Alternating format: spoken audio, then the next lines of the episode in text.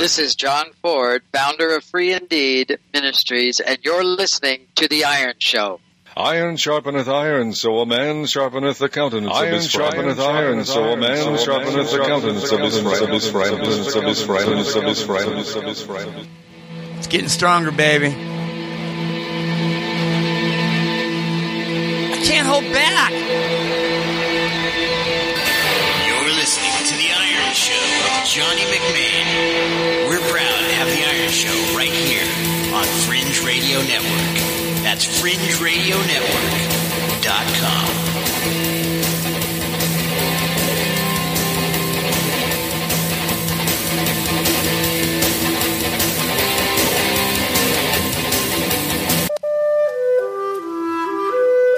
La la la la.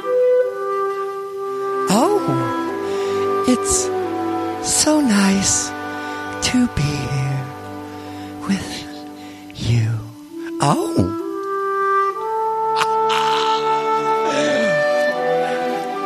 We have a very special guest, and his name is John Ford. Oh. Oh, John, can I question? Oh, certainly. What's up? Hurrah! Come on, give me one, baby. What up? Oh yeah! Oh yeah! We're down here. We're down here with John Ford and Rabbi Mike. And John Ford. John Ford is the leader and the founder of Free Indeed Ministries, reaching out to the gay community, the uh, lesbian community, the uh, bisexual community, uh, transgendered, chicks with dicks, dogs on dogs on girls, girls on dogs, dogs on hogs, hogs on dogs, hogs in the fog with hot dogs. Have I about covered it, baby? I think you covered it there, Johnny. Oh yeah! You covered Oh, oh dear, we got to turn this over and point our arrow, point our shotgun at Rabbi Mike. Oh, Rabbi Mike. When you have a terrible sweet tooth and you see a plate of cookies. Oh my, they're chocolate chip. Oh dear. Say to yourself, I don't mind if I do. And you pick up a cookie and gobble it down. And you realize that the cookie was laced with cyanide. And your, your mouth starts foaming and you start choking to death. Does it make you cry? Your fascination with killing me here? Oh yeah! Oh yeah, baby! All right! Ah, I just, you know, I have to say one more thing. I have to say That we are live and we are in your ear. Oh yeah! Oh yeah, baby! Oh yeah! We're down here tonight with John Ford of Free Indeed Ministries. We got Rabbi Mike here, and we're gonna go deep, man. We're gonna get really, we're gonna get really heavy. We're gonna get really serious.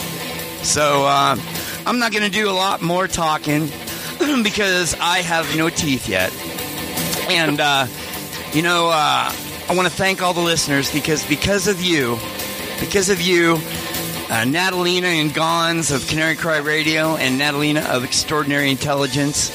Um, they both set up a fundraiser, and all you wonderful listeners uh, really showed Johnny the love, man, and words cannot express. But uh, because of that, I have the money, and I have the plane ticket, and I'm going down to Mexico.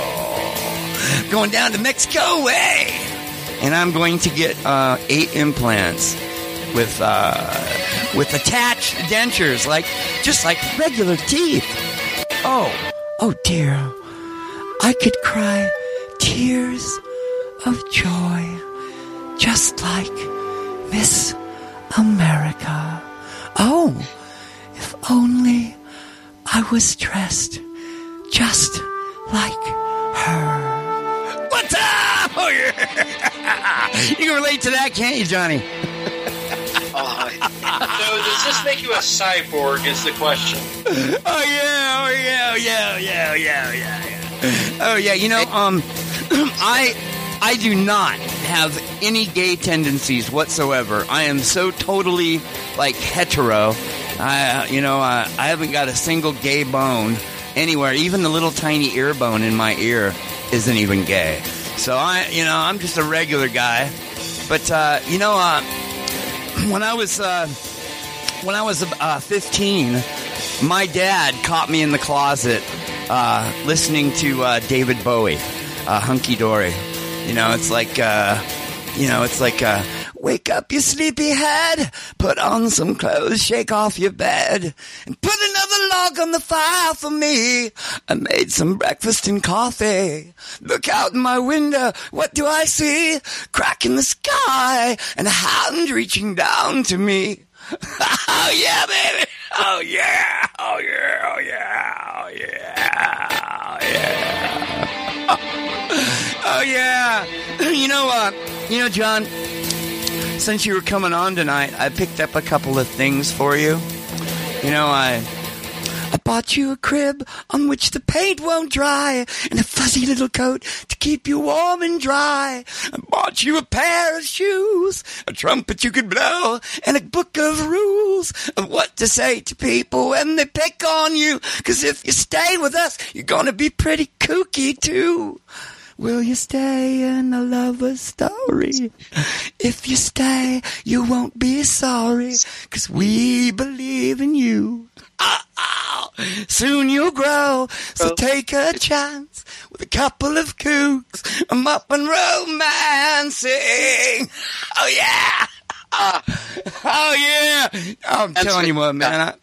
I, I uh, you know, uh, all those, you know, all those David Bowie songs on Hunky Dory. Uh, that was his first album in 1969, and um, my my friend Don Henson, who the Iron Show is modeled after, he was my best friend in high school, and I'll tell you what, he was queer as a three dollar bill. I'm gonna tell you what, but I love that man. I mean, I love that man like David, you know, loved his friend, and we were so close, and uh, you know, uh, it really that really opened my heart to the gay community, and man, I used to hang out with him at Mildred's. Mildred's Palace. I don't know if you, I know you're an Oregonian. I don't know if you were around Portland in the 70s, but uh, Mildred's Palace was the hangout. I remember one time we were walking in there, you know, and because see, Mildred's Palace, I could go in there and they'd let me drink. I was only 16.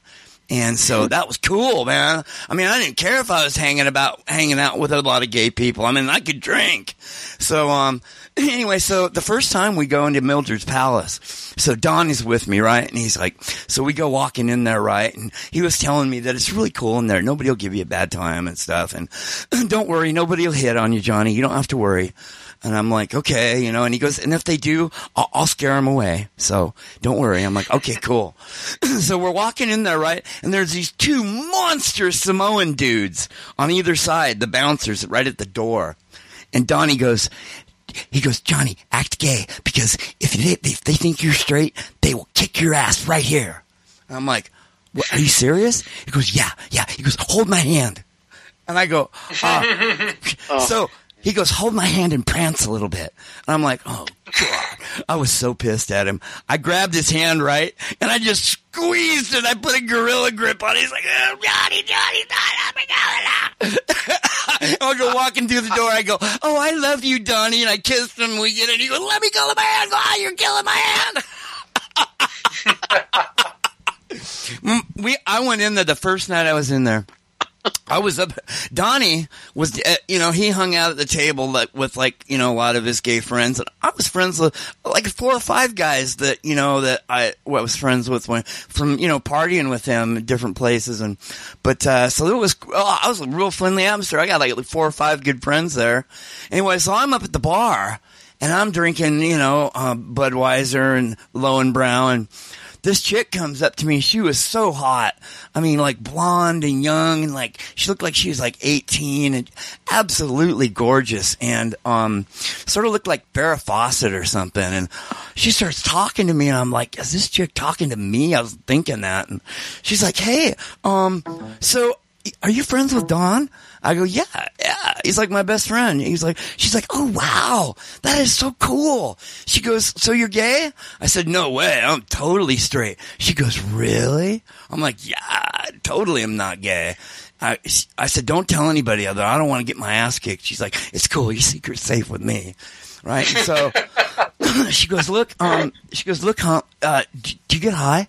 I'm like, back then I was like, oh yeah, you know, what is it, whatever. I was in for anything. And she's like, oh, let's, why don't we go back to my place and smoke a couple joints and, you know, see what happens? I'm like, whoa. I'm like, yes. so she goes, well, um, I gotta go to the bathroom, right? So, um, Donnie, um, I go back there. I go, well, I gotta tell Donnie I'm leaving, right? And she's like, okay. And so I go back there and Donnie's in the bathroom doing favors. I mean, he was the sleaziest person you've ever met in your life. Anyway, so he finally comes out of the bathroom, you know. I'm like, God, Donnie. How many, Don? He goes, 12. 12 in a row. I'm like, oh, God. So anyway, um, anyway, I mean, I could tell you a story, but I can't use the F word, you know. I mean, Donnie had a really con- good, deep conversation with me one time. He goes, "We're in Mildred's and stuff," and I, you know, said, "You know, I know you're gay and stuff." He goes, he gets pissed. He goes, "Johnny, I am not gay." I said, "Uh." He goes, "Look." He goes, "Some men are straight, like you, Johnny." He goes, "Some men are gay, like Clay over there." He goes, "I am a I will do it with anyone, anywhere, anytime, all the time, all day long. I'm like, okay, Don. He, goes, I'm the sleaziest bastard you've ever met in your life. I go, and he goes, and I'm proud of it. I go, okay, well, whatever turns you on, Don. Hey, Don, um, I'm gonna go home with that chick up there at the bar. Um, and, um, you know, sorry and stuff, uh, but can you like get a ride with Clay or something, you know, hang out with Clay afterwards? And he was going, you're not going home with him. And I said, no, the girl up there at the bar. He goes, no, that's a guy. I said, be, no way. I was like, no way. And he's like, oh, he goes, he goes, oh, you don't think so, huh? I said, look at her. And he's like, yeah, look at him. I go, I go, what, do you know him or something? She goes, he goes, oh yeah, I know him real well. And I'm like, I go, I don't care. I don't believe you, Donnie. I think what this is what's going on. You do this to me all the time. You get really upset when I'm gotta go because you always gotta be with me. I go, and you don't want me to leave you alone. I go, man, Donnie, you're spending half the time in the bathroom anyway. So I'm going home with this chick. He goes, fine, go home, go home with that pretty girl. And then when he whips out that weenie, what are you gonna do, Johnny? What are you gonna do? I started thinking about it. I went up to her. I go, um. I don't know. Donnie's really upset, so I guess I'm gonna have to stay with him tonight. And she goes, she goes, he told you, didn't he? He told you. I go, you're really a guy? She goes, what do you think? Uh, and to this day, I still don't think that was a guy, really. I just, I'm not convinced. And I wish I would have went home and with her and gotten proof and then ran out the door. At least I would know. What's up? So you were seriously wanted to star in the crying game? Is that what you're telling me here? We're here, and uh, I am so honored to have John Ford from Free Indeed Ministries because this man is all heart. I'm going to tell you what, you can have a lot of head knowledge, and that'll take you quite a ways. But there, it is nothing compared to heart knowledge. Do you agree, Rabbi Mike? Oh, I agree. That's one of the things I've been learning uh, recently the dangers of having too much uh, knowledge but not enough wisdom. Amen. Amen. So uh, as the music fades out here, um, John, you want to um, go ahead and take a few minutes and tell us about your tell us your story and how you started your ministry and what it's about. And uh, I know it's not just to reach out to gay and lesbian and transgendered. I know I know you're reaching out to just about anybody that's got a need. So, um, why don't you tell us about how you, how you got started? Tell, tell us your life story there, and uh, tell us about it. Tell us about your ministry there as the music fades away. Well, I appreciate it, uh, Johnny. Thank you for having me and giving me an opportunity to to just share what my life has been and where it's going and what God's doing with it now.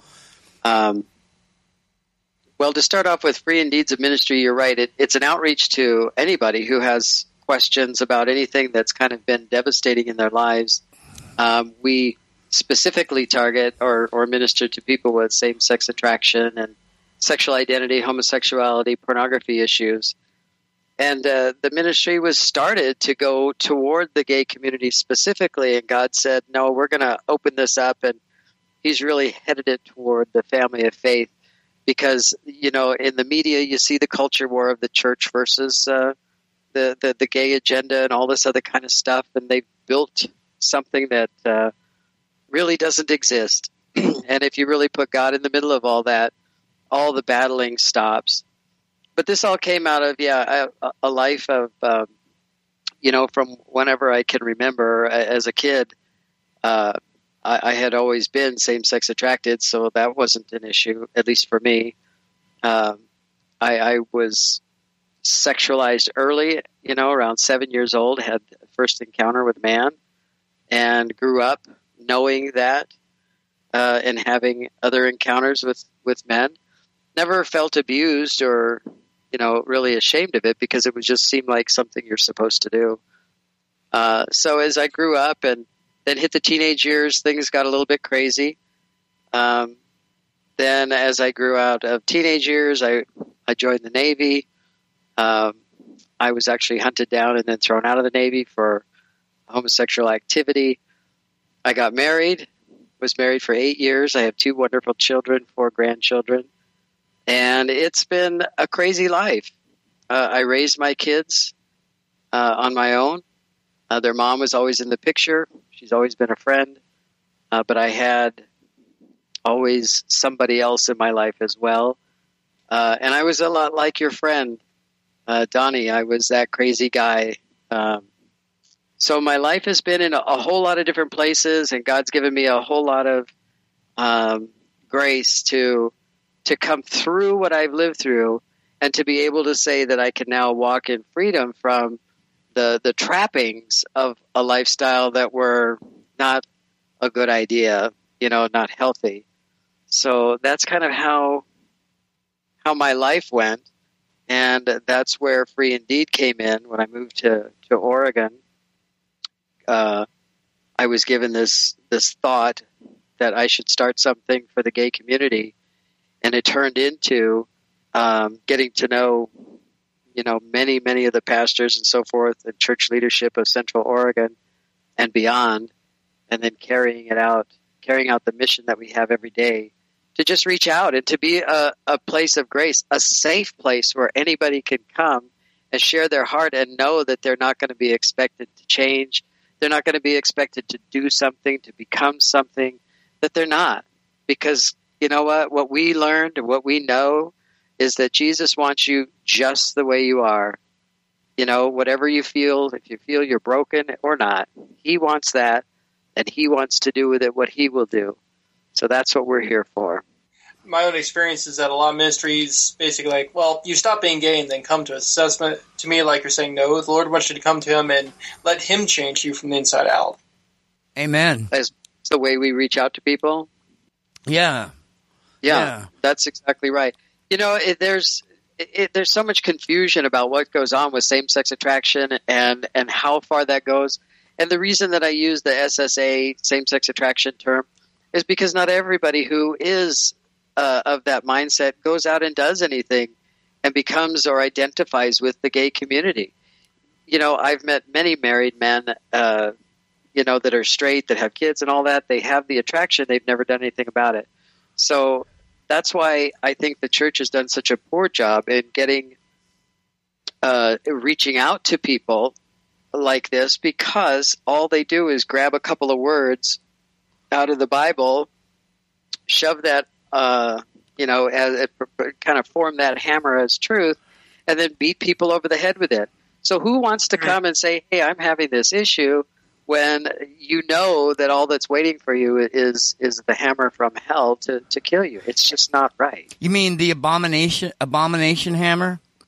That's the one. Yeah. Uh, so I, I, my understanding is that gay people are like the Yeti, like the abominable snowman. Pretty much. Slightly Got it. easier to capture on film, though. Yeah, you know, I've heard one one time I heard you say that um, there's other abominations too, like missing mixing fabrics in the Old Testament and the um, Well, the, I mean, I'll throw in here that I did a little uh, study once a while ago. I'm looking for my notes right now, but basically, what the Bible describes as an abomination is something that involves a breach of faith or breach of uh, covenant. So, like adultery is an abomination to God. Uh, homosexuality, yes, but that's also because that was deeply tied into uh, paganism at the time. Um, you know, idolatry fits into the same mold. There that is. Uh, an impure sacrifice, uh, any kind of occultism, dishonest business dealings falls into the exact same category. You know, it's kind of interesting. We'll like sort of wink and nudge at uh, dishonest business practices, and you know, get slightly frustrated with them and all that. But you know, we'll pick on uh, homosexuality as like the sin all day long. It's, that's completely out of balance with what the Bible teaches. You know, um, people, I've noticed this in my 30 years of being a believer, is that people just love to pick on the sins that they don't have. Exactly, You know? Or Yeah. what they think they don't have. Or what they think they don't have, you know? Um, and, Not uh, it, they'll go, and, you know, and you notice how they'll stay away from the sins that, you know, they are dealing with themselves, right? Mhm. and they'll be fire and brimstone. And it's really easy to go after the gay people because a lot most pe- most people are straight, so you know that's a they're an easy target for you know Christians that lack understanding. Right. Well, that's very true. And what happens is, you know, we we respond uh, in anger and and bring hatred because of fear, and fear is is where it all begins. And you know, the Bible says that He's not given us a spirit of fear. But people who want to, you know, always impress the law uh, on us today, which is not right, because Jesus Himself said not to do that. Um, but we don't want to discredit or try to discount the fact that the law was righteous and holy and it was good for what it was good for and now we're under grace. So you know people just love to mix that around. And when it really comes down to it like puts the gay person or that same-sex attracted person in a blender. It's like what am i supposed hmm. to believe? Are you telling me i'm an abomination? Are you telling me that god loves me? Where are you standing?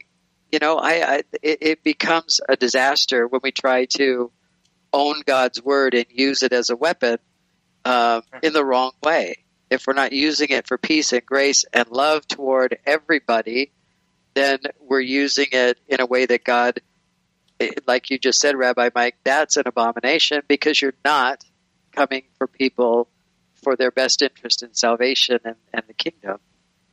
Right. I mean, uh, obviously, you know, just by my moniker, I'm not anti-law or anti-Torah, but I do think I- I I don't like the term legalism, uh, but I do find that many people fall into what I'll call ritualism and creedism, where they will sit there and pick some particular subsection of God's commandments and, and that they think they're strong in, and suddenly that's the most important thing and you know they'll pick on people that aren't as strong in that particular area. And I think that Christians in this country really uh, shot themselves in the foot with in the cultural war by saying, "Oh, you know, well."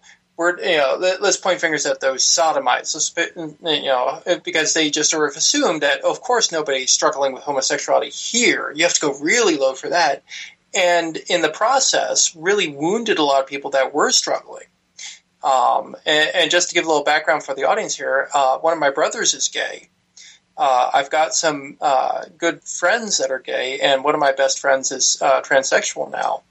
And so I'm not speaking from you know like sort of a distance here. It's like you know for me, it's a, you know dealing with these issues is a regular part of my life.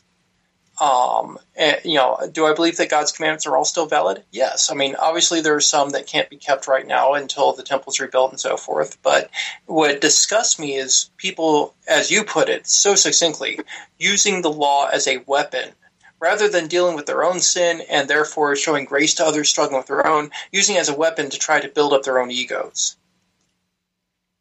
Right, and to fill in some of the blanks for me for my life, I, I was I found the Lord when I was 16. So you can imagine now. So now from uh, zero to 16, I was already involved with with the lifestyle, or at least you know with married men and so forth. Then at 16, found the Lord, and then um, as you heard, I got married, had children, then went out into a full on militant gay lifestyle. I mean, I was, I very much was one of those guys that if you needed to know anything about why you should approve of me, I was more than happy to tell you.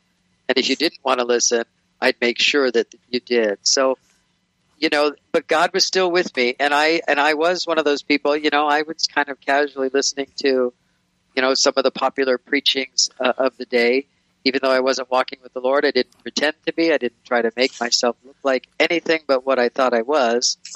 Uh, mm-hmm. And I, I got tired of hearing it. I got tired of being told that I was the reason that that hurricane wiped out a city. Are you kidding me?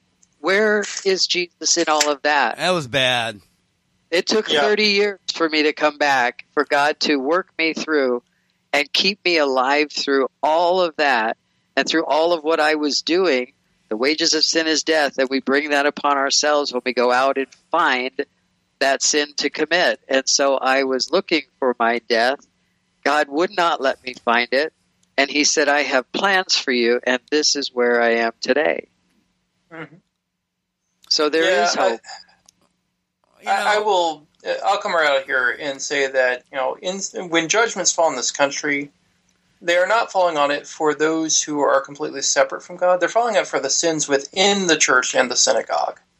Okay, Yeshua didn't go and pick on people that were, you know, outside of uh, God's, you know, family entirely. I mean, he didn't sit there and rail on the Samaritan woman or the you know tax collector or something like that. He was very graceful to those, recognizing, hey, they are outside and they need to be brought in. What ticked him off was uh, hypocrisy within the body. So you know, let's go. I, I think you and I are exactly in agreement on this. You know, we need to get away from this thing of oh, you know, if there's you know, judgment on this country, oh, let's find somebody else to blame. You know, I'm sorry, there's plenty of sin within the body that we need to go deal with right now. I, you know, I'd like to totally take it off the rails and go a totally different direction for a couple seconds. Uh, I, I really believe, I think there's really solid documented evidence that uh, the judgments that come on this nation is when we try to divide the land of Israel. I agree with that. I mean, there's um, proof, so much proof. I mean, just, yeah. it's not, it's, I mean, it's so in your face and it's so, you know, oh, every time we make a move that, um, divides Israel or, or, or doesn't help Israel or hurts them, we get a judgment. And uh, that's what I think. I mean that that's why the judgments are coming. And uh, I know there's probably a lot of people probably want to disagree with me, but you look into it. There's a few books written on it, and I'm telling you, it is very convincing. Well, it, here's another. I mean, let's look historically for a second. Okay, the Roman Empire had lots of homosexual activity long before the fourth century, but it didn't start to fall apart until the late fourth century, early fifth century. Well, and that was exactly the same time that the church was becoming, you know, popular. That you know, being a Christian is no big deal. It's becoming popular. It's actually becoming fused with the state. Okay, that's kind of interesting. God held off the judgment until the church became fused with the state. Why? Because the church was then not doing what it was supposed to do. God held off the judgment but until then. Okay, so God's judgments are not based on primarily, although there are breaking points like Sodom and Gomorrah, Okay, but God's judgments are not based primarily upon what those who are openly pagan do. It's on what the people who claim His name do, uh, especially right. when they're in charge. That makes the difference. It's taking His name so, in know, vain. This, yeah, well, that's exactly what it means. Is to you know take, use His name like it's nothing. Yeah. To take it upon ourselves for nothing is I mean the Hebrew literally means to take it upon yourself for nothing. So, I mean, yeah, I agree 100%, John. I think that, you know, this whole thing of picking on homosexuals as if they are the ultimate sinners and the ones that, you know, oh, they're the ones that are bringing the country down. It's like, no, Okay, there. Uh, uh, Paul makes the point in Romans one: the spread of homosexual activity is a symptom, not a cause. Uh, a I- I- symptom of a sick of a society that's going sick. It is not the cause of the degradation. Yeah, it could even be. Uh, you know, I don't really believe in the in generational curses under the new covenant, but it may be Right. something like that. I mean, I don't know. I mean, what do I know? But I would just like to say that um, people say that it's an unnatural sin, but the Bible uh, promises us that we will not be tempted by any sin that is not common to man. Well, here's So, the question: it is common. unnatural sin. What's a natural sin? Well, I mean, people will tell you all day long in the church that, that homosexuality is an unnatural sin. And, but the Bible does tell us that we will not be tempted by any sin except that which is common to man. So, Well, granted, but you know, just the terminology. It's an unnatural sin. What do you mean by that? The Yeah, it's an oxymoron, like- by? I mean, you know, it's an oxymoron like jumbo shrimp or New Age I mean, you know, it's Christ. well, it's like you know, it, it's an unnatural sin. Yeah, uh, let's talk about that giant stack of pornography under your bed or on your internet browser. Oh well, that's natural. yeah, That's yeah, yeah, normal. yeah. Well, no, I mean, you know, I mean, an unnatural sin is the one I don't have a problem with. well, I know what they'll tell you is. I'm just saying what they'll tell you. I'm not I know, I know, I know. I'm not picking on you. I'm picking on the concept. Uh, yeah, I know. You know, they would say, well, the natural sin, you're, you should be naturally attracted to women. So if you're lusting after women, that's natural. But if you're lusting after men, that's unnatural. And that would make sense except for the verse where it says, you will not be tempted of any sin except for that which is common to man. Hmm. Right? So That's right. homosexuality is not an uncommon to man sin. It's it's uh, not uncommon. God, God, and this is where people need to understand. It's not our knowledge of sin that makes any difference in this whole picture. It's God's knowledge of sin. He knew what sin was. He knew what he came here for. He knew what he died for, and he knew that he was crushed for our sin. Then we come along and we try to tell people what the value of their sin is so that they can receive the value of Christ that just covers that. And that's where the, the church has gone off the rails and it's it's terrible.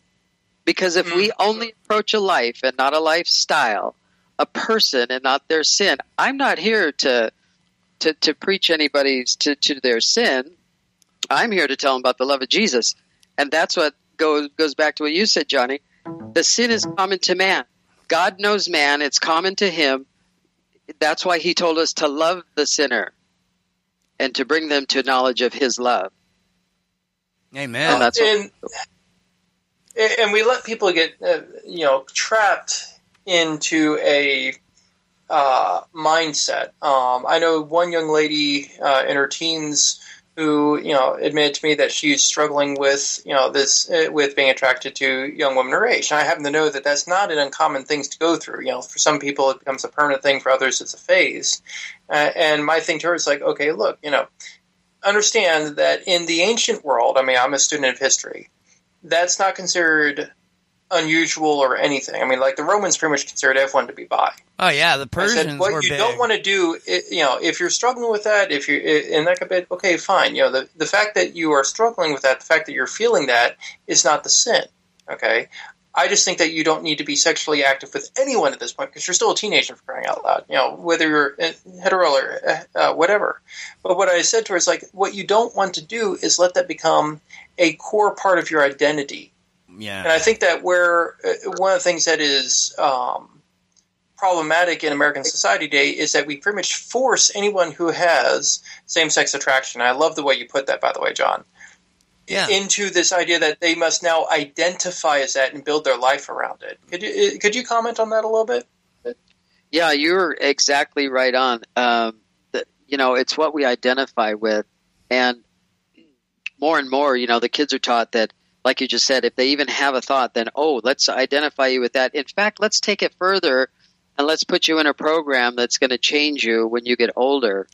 And it's very insidious, that way of thinking. And it, and it does take some steps, and we can go down that road if you want to later. But to tell her that this is a, a part of the process of growth, I think is I know is right. To not bring it into your life and identify it is right, because there's a lot of guys out there that I've met and women. They also had sex with an adult when they were children. They call that molestation, and Mm-hmm. the people did, did not identify with it as adults.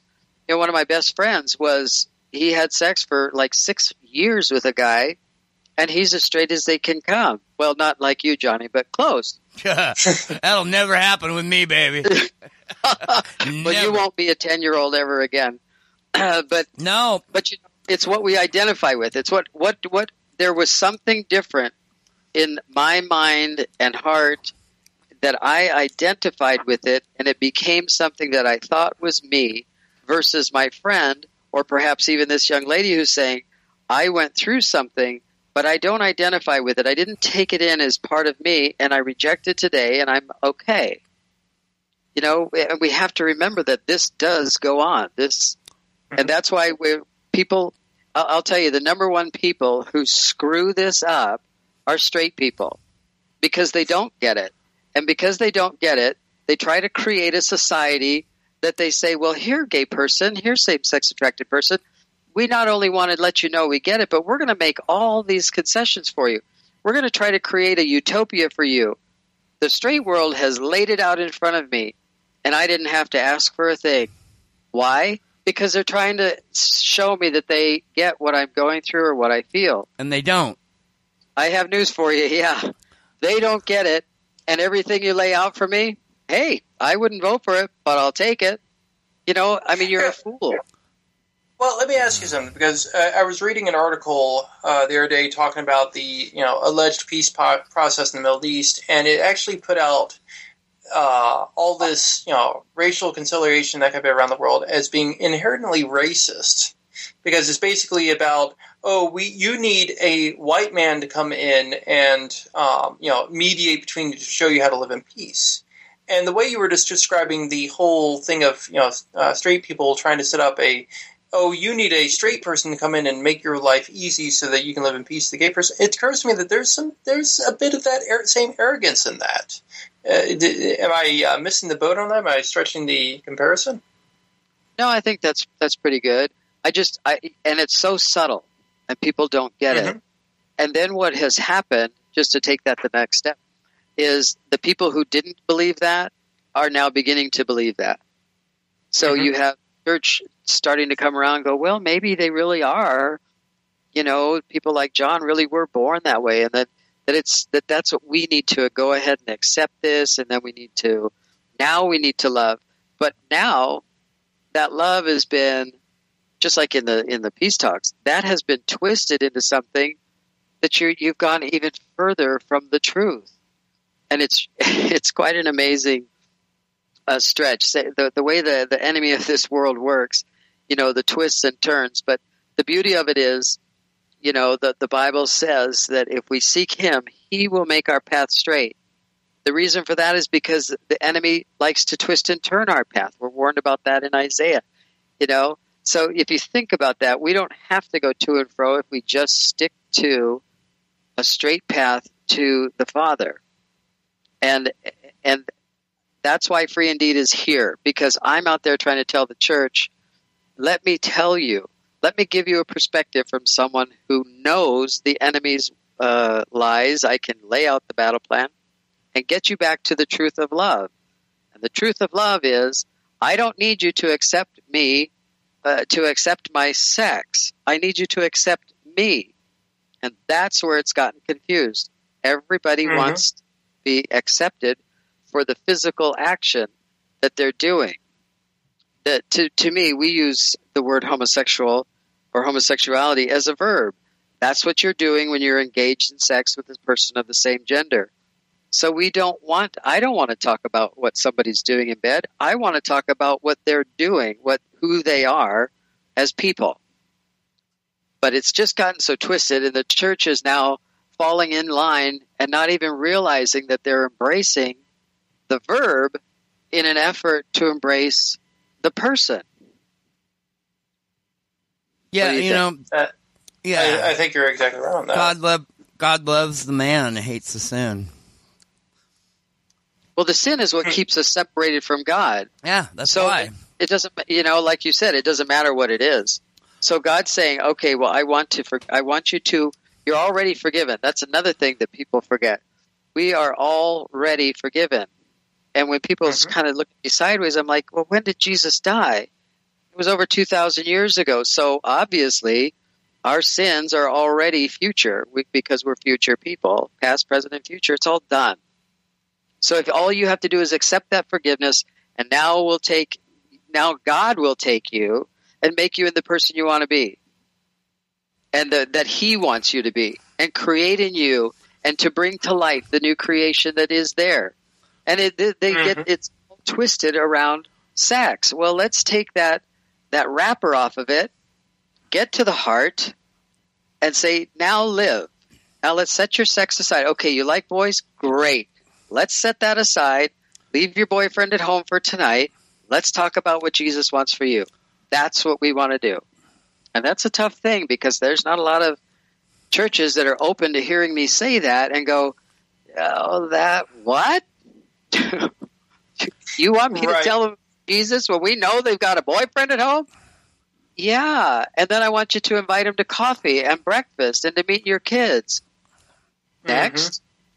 You know, No, I, I hear you there. Um, the seems to me. I mean, uh, without going into too much detail, you know, I got into pornography when I was in my teenage years, like a lot of people did, and of course, the internet came out when I was uh, just turning into adulthood, and you know that, you know, there's a uh, uh, half parody, half true song, "The Internet is for Porn," and so I went through a phase, and you know, it struck me the other day as I was thinking about this is that I saw guys with other fetishes, shoe fetishes, whatever, that were just as much consumed with it as you know someone who is gay. And I can't imagine somebody who you know I can't imagine a Christian reaching out to somebody who had a you know major foot fetish or what have you, and making that like the central part of no, you must give that up first. You would want to reach the person with you know the Messiah with Christ first, and trust that the Holy Spirit was going to transform their lives. But it, you're right. I mean, it really does come down because of the cultural world that uh, all too often in you know Christians are ready to make the person give up their homosexuality as a prerequisite to Right. meeting the living Christ, and that's completely backwards. I mean, there's no other sin that you expect that the person gives up before they come to salvation, and yet homosexuality we've allowed ourselves to be you know pigeonholed that way.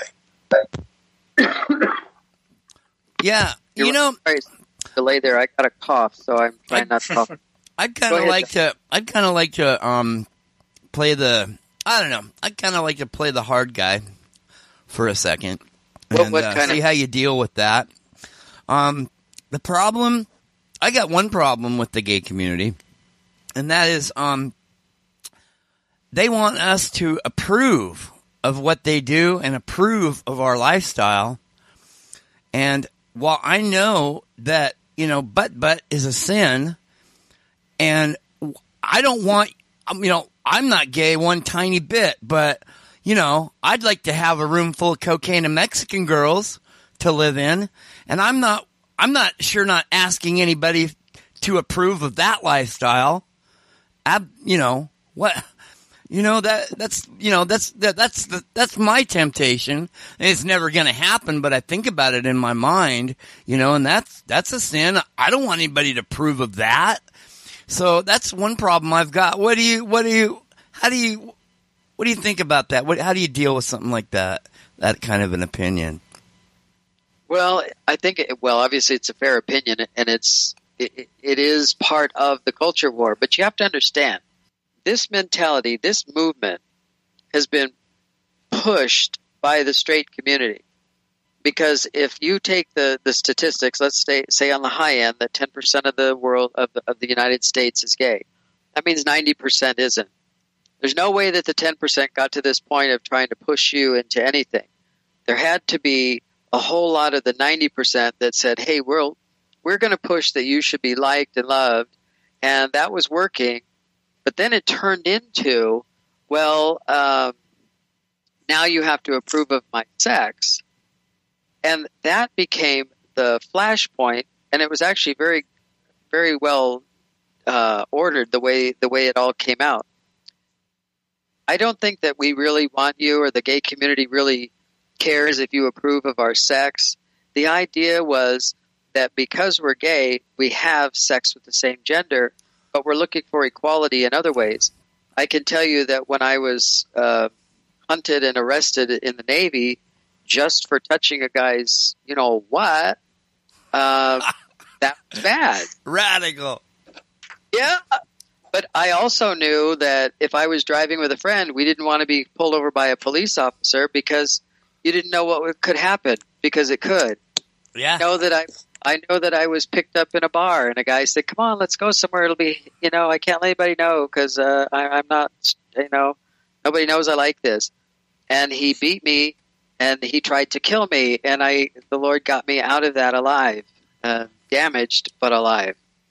I So- was one of those guys who like I'm gonna go kill me a queer. Yep. Wow. And he found, wow, that's scary.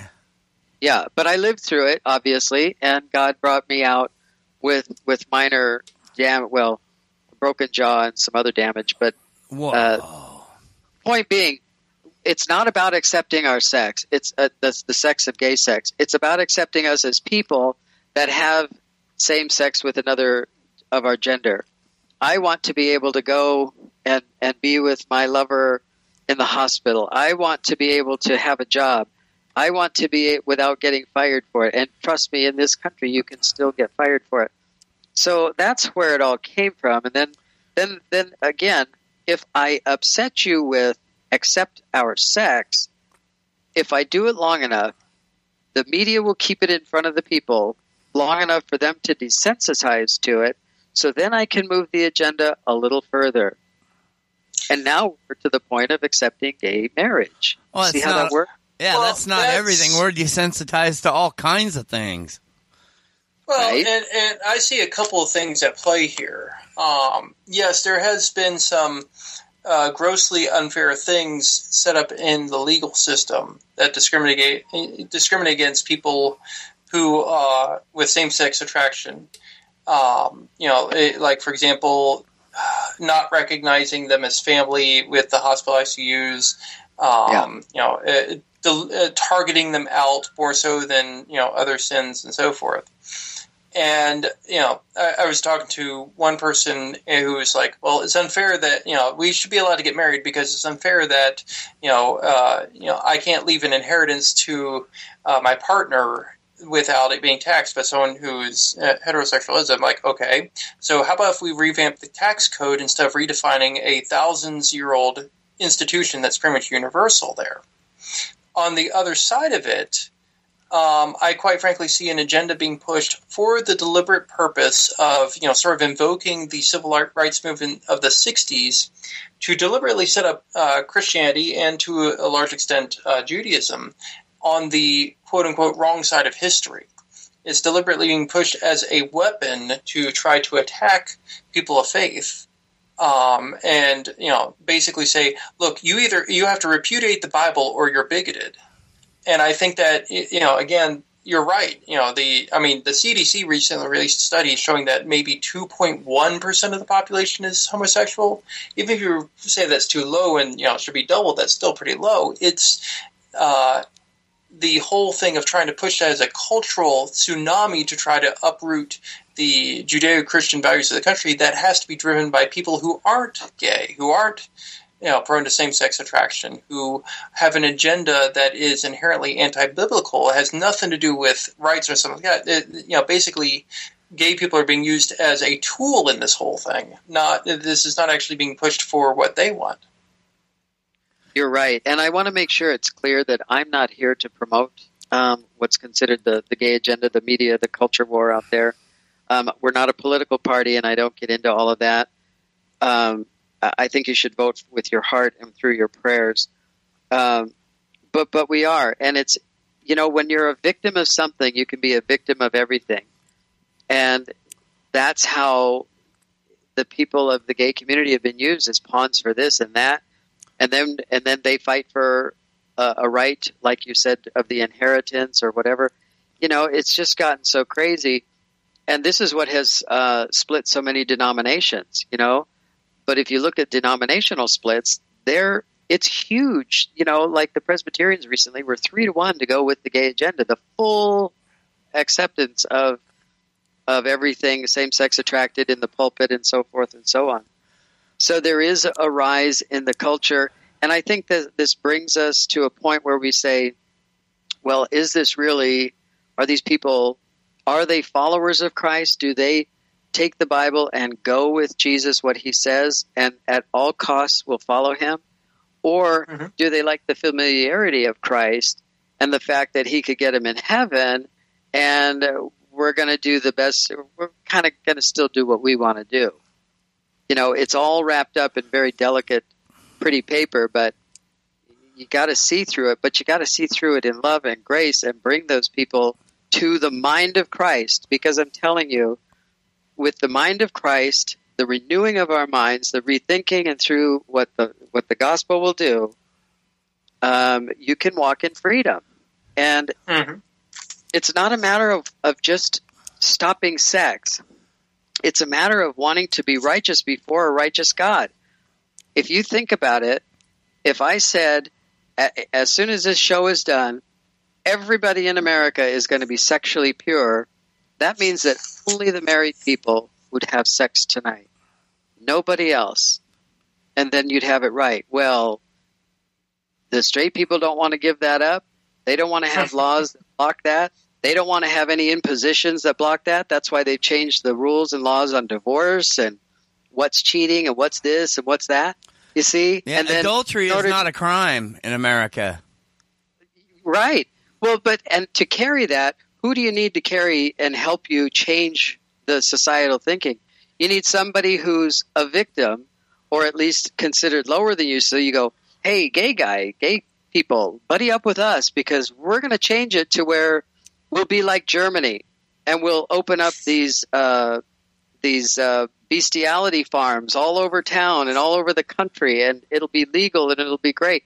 You have to, you know, strange bedfellows. Uh, but I Mhm. think you're right, uh, that that it is because they don't embrace the word, because they don't know the word, and we've gone so far in trying to tell the the the. the I don't, and I don't want to hurt anybody's feelings, but let me just use just language that works. The real conservative Christians have just tried to hold on to the word. They have tried to own God, to possess Him, and it's their voice that says, This is how much God you get, and unless you do this, we will wield Him against you. And people are sick of that. They want to know about the love of this Jesus that there is. They want hope. They want something that means something other than what you say it has to mean over there. And that's the battle going on now. Believe it or not, I find that there are more people, especially in the gay and, and non church community, that reach out to us, that come to us because we can show that God does love gays and we are proof of that, and that He doesn't care where you're at. Certainly, we don't care where you're at.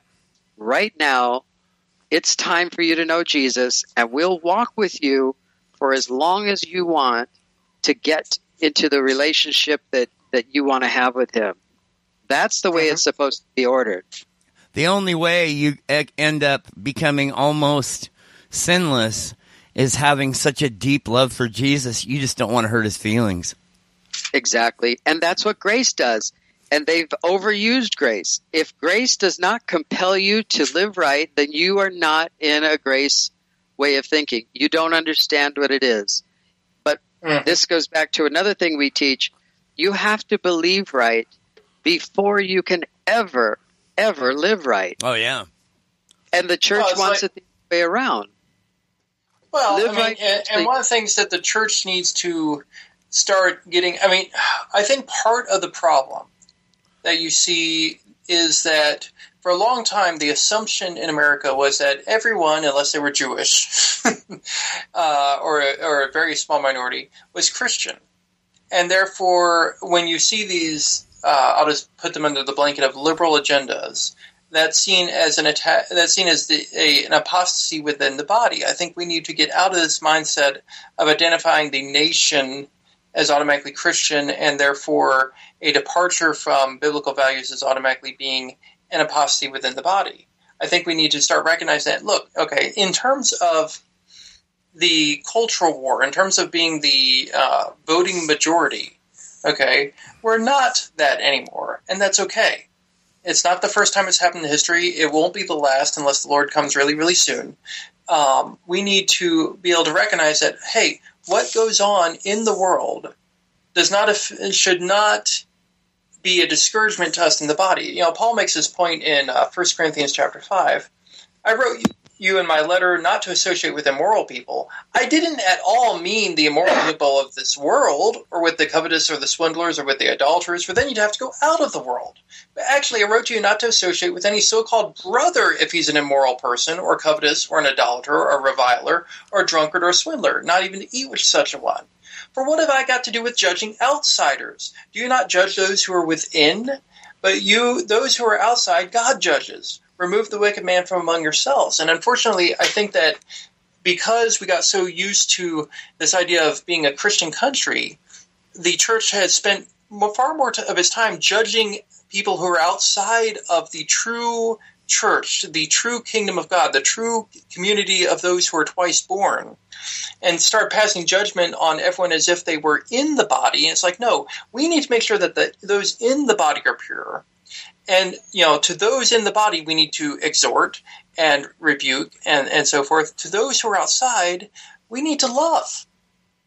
You know, it's not our job to sit there and, you know, when somebody is you know, living a homosexual lifestyle, they are obviously, you know, especially when you're talking about like multiple partners per night and that kind of they're obviously, you know, outside of God's body. That's the kind of person we need to love, but we need to focus on making sure that those inside the church, inside the synagogue, are those who are walking pure as the example. Instead, we do it the other way around. It seems like. Hey, could you could you read that verse again because I want to deal with that. Sure. It's uh, First, First Corinthians chapter five, starting at verse nine, and I'm reading from the New American Standard. I wrote to you, I wrote you in my letter not to associate with immoral people. I did not at all mean with the immoral people of this world, or with the covetous, or the swindlers, or with the idolaters, for then you'd have to go out of the world. Actually, I wrote to you not to associate with any so-called brother if he's an immoral person, or covetous, or an idolater, or a reviler, or a drunkard or a swindler. Don't even eat with such a one. Okay. For what have I to do with judging outsiders? Do you not judge those who are within the church? But those who are outside, God judges. Remove the wicked man from among yourselves. Okay, now, the adulterer, the swindler, the reviler, the covetous. Now, those aren't people that are struggling with those issues. Those are people who have accepted those issues and said and decide they're justified in them. Yes, exactly. So I mean, there's a huge difference there that we have to right. acknowledge. I mean, that's so important, you know, because we all are struggling with sin, all of us. And even if you're to the point where you're almost sinless, you got pride that's creeping in there, and uh, you right. get puffed up with head knowledge. You know, I mean, it's almost impossible to become sinless. So, um, but yeah, I mean, if you're saying I'm a swindler and it's okay, I'm going to still be a Christian, and I think Jesus accepts that I'm a swindler. I think he approves of that. You well, know, I mean, it's more subtle than that. I know, I know, but re- there's a difference. I'm reading between... a book right now uh, called "The Bait of Satan" by uh, John Bevere, and his the point of the book is pointing out how people in the church get offended and then hold onto that offense and will you know won't even let it die of old age and use it as justification for you know running from church to church for being bitter for you know slandering each other and everything else okay? And he's looking at what's happening in the body why you have so many people that just seem to you know migrate from church to church to church okay that's what paul's talking about because a person who's a swindler is not going to be like yeah i'm a swindler man i mean not usually he usually has some justification in his mind as to why it's okay that he does it in these instances where he's done it. Okay. same difference. Um, difference. we same all difference. justify our own sin. Yeah. Yeah, we all. I remember I was on an Iron Show. I, I had John listen to that one. It's Iron Show forty five. Love, not hate. And uh, you know, and and in that, you know, in that Iron Show, I was like, you know, you know, we we like to we like to lie to ourselves. I mean, uh, I said, Rick, you, do you ever lie to yourself? And he's quiet for a second. He goes, uh, uh only every chance I get. That's something we all need to work on. What I, I one thing I would like, one thing I would like to go after John about. I, I'm gonna I'm gonna slap him around a little bit. Go Um, for it. one thing I would like to say to gay people is that um and that are practicing lifestyle is that I mean I feel like apologizing for the word. I mean I do because and I know maybe that's wrong, you know, but you know I'd like to say to the gay person that's you know doing their gay sex and in their that lifestyle um who wants to be a Christian and stuff, um, or are a Christian, I'd just like to say that I'm sorry, but the Bible is very clear.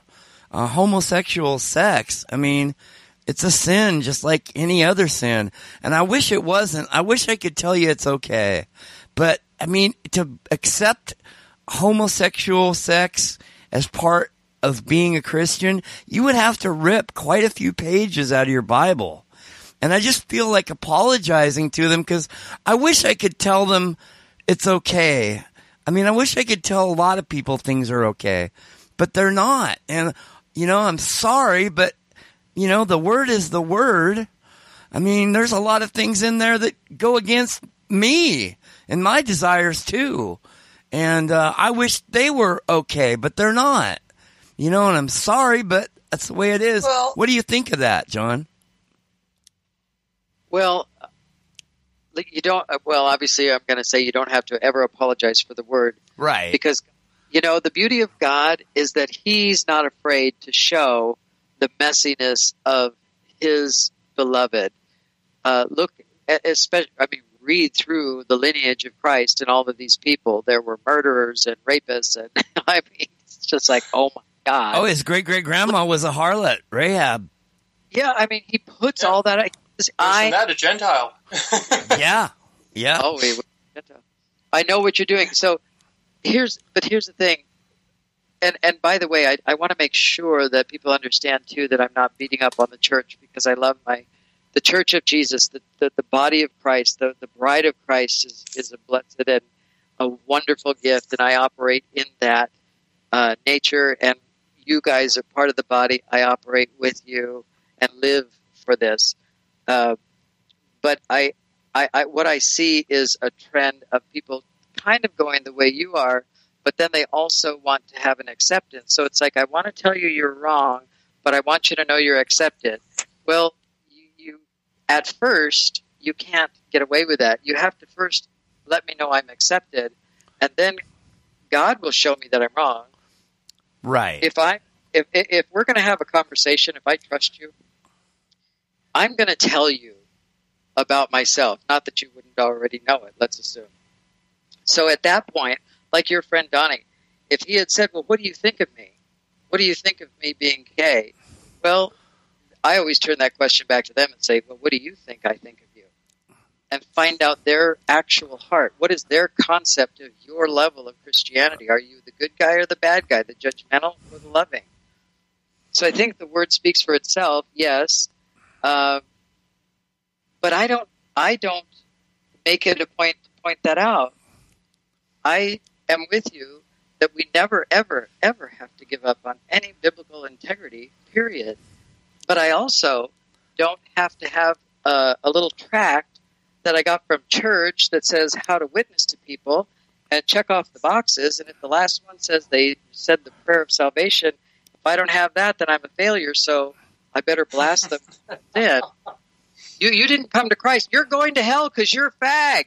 Oh well, that just Sorry, I shouldn't laugh. That was funny. that's Well, that's makes you up the symptom and the cause. I mean, Yeah. that's people have witnessed to me. Uh, uh, you know, it's amazing. And and I was already saved, but I already knew what was going on. But But you know, uh, people tell me how they want to witness, and I go, okay, y- you can witness to me. You have one minute to tell me about your God and why I should follow Him. Can I do it? Can I do it? You can. Let me speak. Per, let me speak personally to the gay person out there that's listening. Boy, I get a terrible list. Next time I'll have teeth. This is my last toothless iron show. Um, personally, from my heart, let me talk to you from my heart as a straight Christian. You know, um, let me let me speak right from my heart how I honestly really feel. And you know, if it gets me in trouble, so be it. But I'm going to tell you what I really what comes from my heart. And in my heart, let me tell you, gay person, uh, personally, I don't care what you do in your bedroom. You don't offend me. You don't offend me. And even though the Bible speaks against it, personally, me, I know I'm a sinner and I don't judge you and I really don't care what you're doing. But Jesus loves you. I mean, and it's not just a saying, He is real and He really loves you. And if you want a relationship with a man, you need to call on Jesus because He's the only one that really loves you. He's the only man that really loves you. He's the only one that will fill that aching, empty hole in your heart. And um, eventually, um, you may come to realize He will show you what is and what isn't uh, the kind of behavior that um, should be in the relationship with Him. He will tell you how to live, but He won't be telling you how to live. He will be changing your heart from the inside slowly. And it may take a long time. There are people who come to Jesus and they are absolute angels right at the moment of the sinner's prayer when they invite Jesus into their heart. But there are people like me and it takes years, years to mold you into halfway decent human. So I just wanted to tell you that I don't judge you and I don't care what you do. And you need to get close to Jesus. You need to invite him into your heart.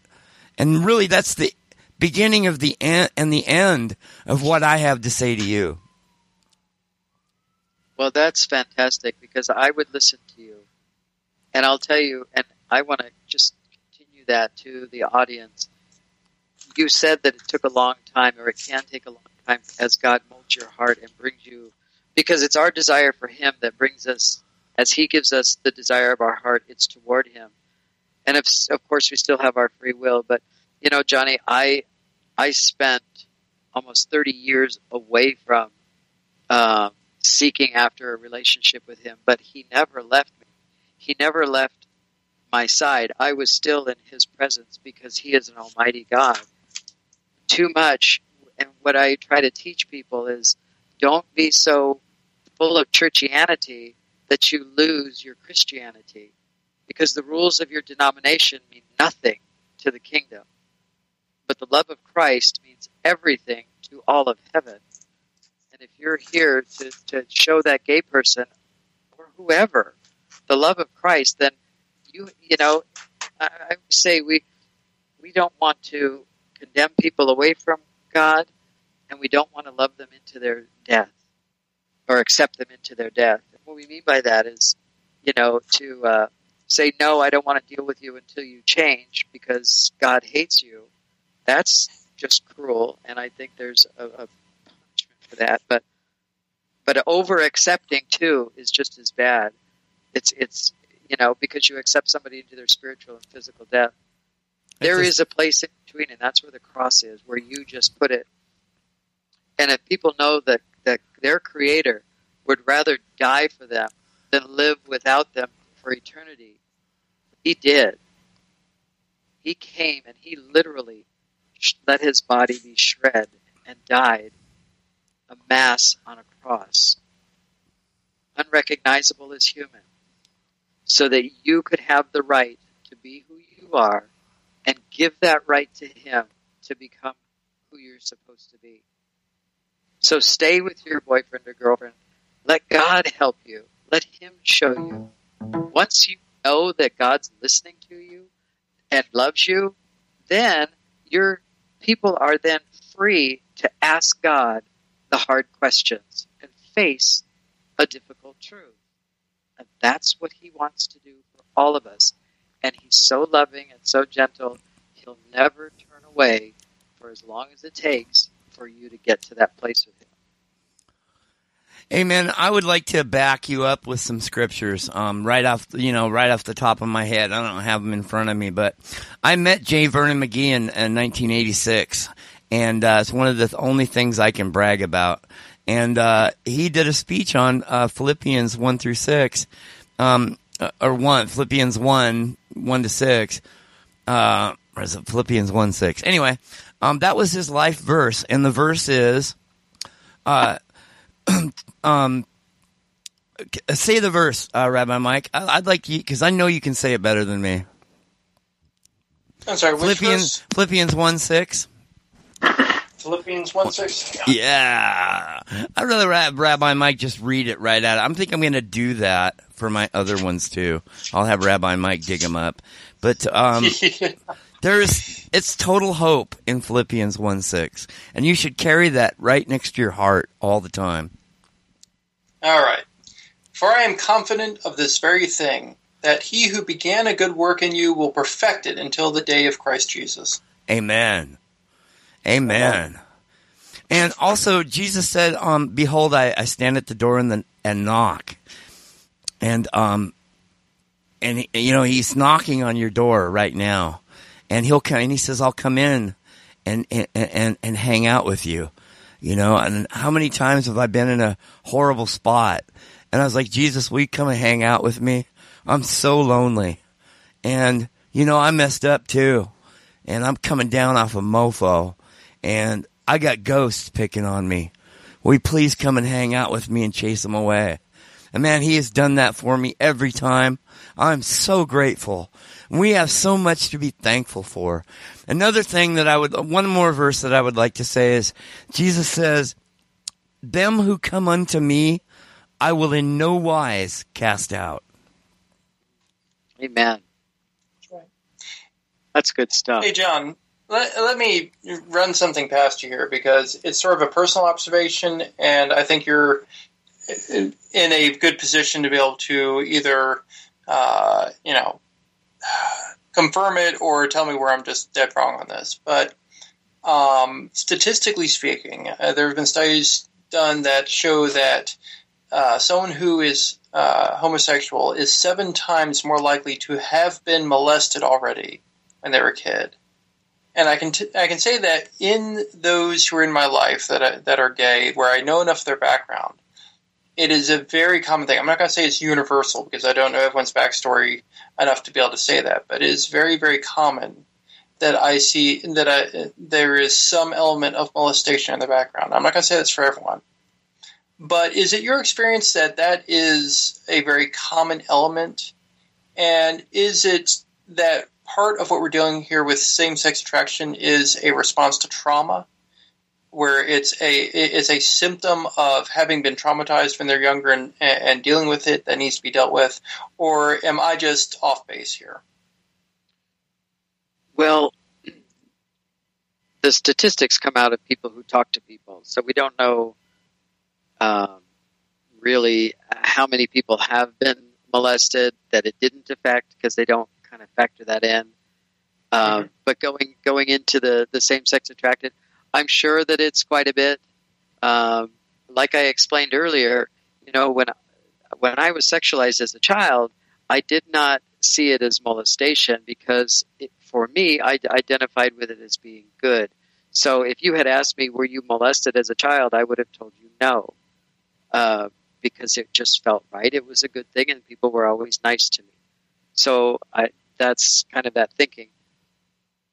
It is prevalent, though. I'm, I'm sure. Um, what's amazing is it's usually straight men that are doing it because they're uh, acting out on something that they know that they can control this child, or they know that the child would right. feel shame to right. say I, I, wasn't saying, yeah, no, I was not going the route of saying, you know, of uh, turning around and uh, trying to find something else to blame the uh, gay community on in that one. Uh, oh, I was no. well aware of that fact. No, I didn't take it that way, but yes, I know that there's a lot of that. Uh, but and at the same time, it's not necessarily that brokenness that takes us into the that lifestyle or takes us to the same sex attractedness. Um, I think that it's already there. Um, I think that because even though we can't identify when it started, um, that's why you hear the argument. Well, I've always been this way because I don't have a start date. Like I can't pinpoint the the first day, like I the first time I smoked crack, and I can tell you that date. Well, now I know. But this is something that's kind of been there all along. So, it, you know, it goes kind of both ways. But if there is that brokenness, then it needs to be healed. And what this does, uh, Rabbi Mike, is when you've experienced that brokenness, you then try to replace it. And then as we grow older, we try to find it in somebody else. And we lose track of the fact that we're trying to find the piece that's missing, the piece of Right. so we we often call it masculinity, but it really might be, um, you know, part of, of of some other part of you. It's not your masculinity that's missing, but um, you've over overdone something, and so we reach out and try to fill that void with sex. We sexualize everything to fill the void. Then we also look at um, super straight guy Johnny and go, that guy has just got it all. He's the form of masculinity that I wish I was. So I want to try to have sex, and if he says yes, then I can receive that uh, that affirmation from him that I'm masculine enough to be like him. And so we consume it. And you know, the Bible says that Satan goes around consuming those that he will. Well, this is part of that consumption. So we're bringing in death, trying to consume death into our lives without realizing it to fill our lives with life. And then when that person's gone, it's over. So that kind of goes a whole lot of different directions. You can believe that it's there's a lot of uh, that sort of brokenness because of molestation. Um, you know, where it takes a person is anybody's guess from there, really. Oh, well, yeah. I mean, uh, uh, that is a difficult line. I mean, is it only molestation if it's immediately perceived as trauma by the uh, young person in question? I don't necessarily think so.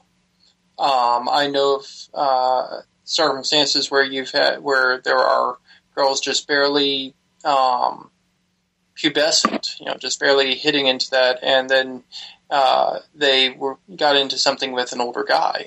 Okay, uh, you know, not just like a year or two, like much older, like you know, virtually adult. Is like okay, how, where do you draw the line on that one? Is that, I, I realize that the definition is not very clean cut.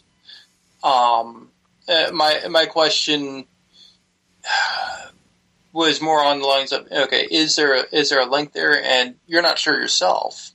So I, I won't pursue that further and ask you to speak scientifically about you know and try to put you know the plural of anecdote is not data, and so I don't Yeah. want to put you in that position.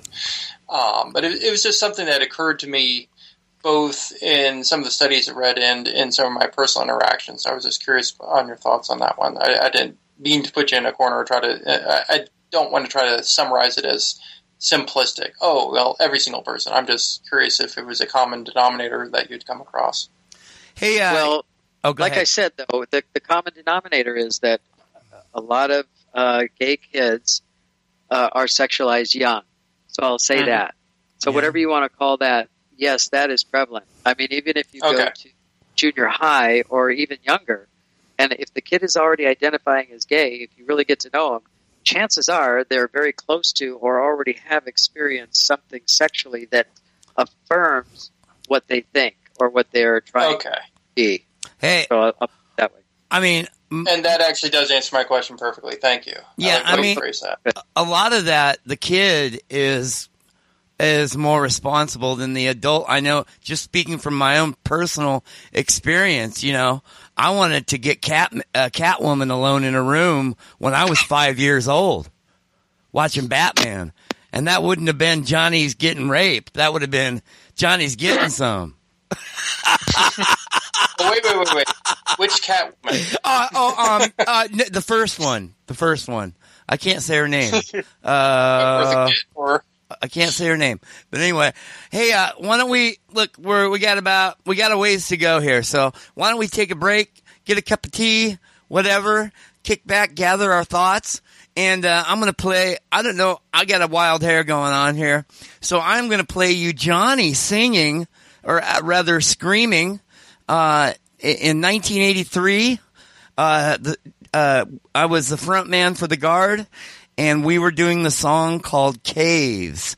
Take you back to the dark days, way before fast cars and Kool-Aid.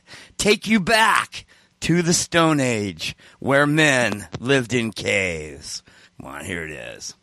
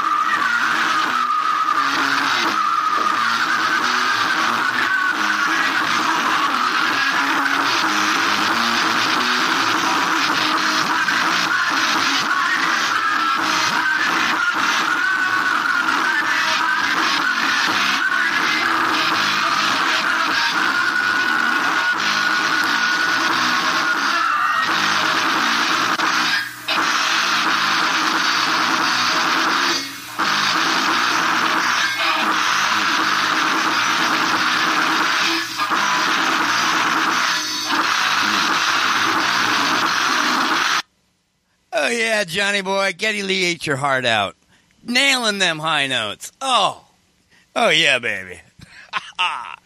Can I still do it? We'll find out when we record the album. Oh yeah, if I got my boys back in here.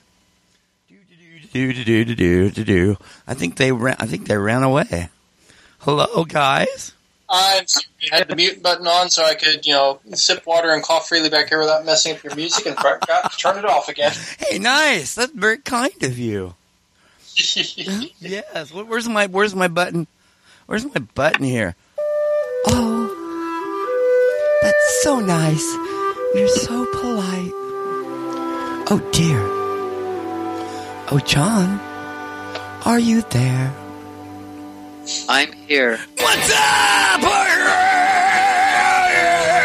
What's up? Yeah. Oh, I felt that one. Thank you. Here, I'm queer. Get used to it. Can you do the quiet Johnny? How about the quiet John? Oh,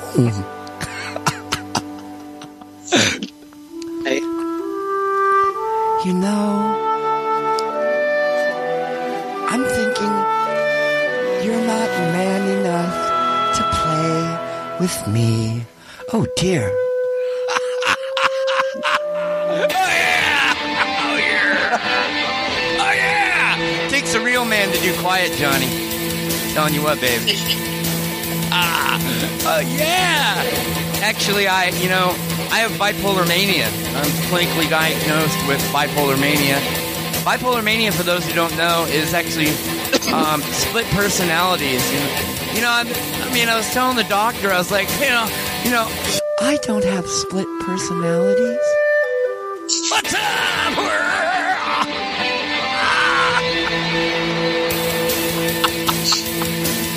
I don't know what she was talking about. Oh dear.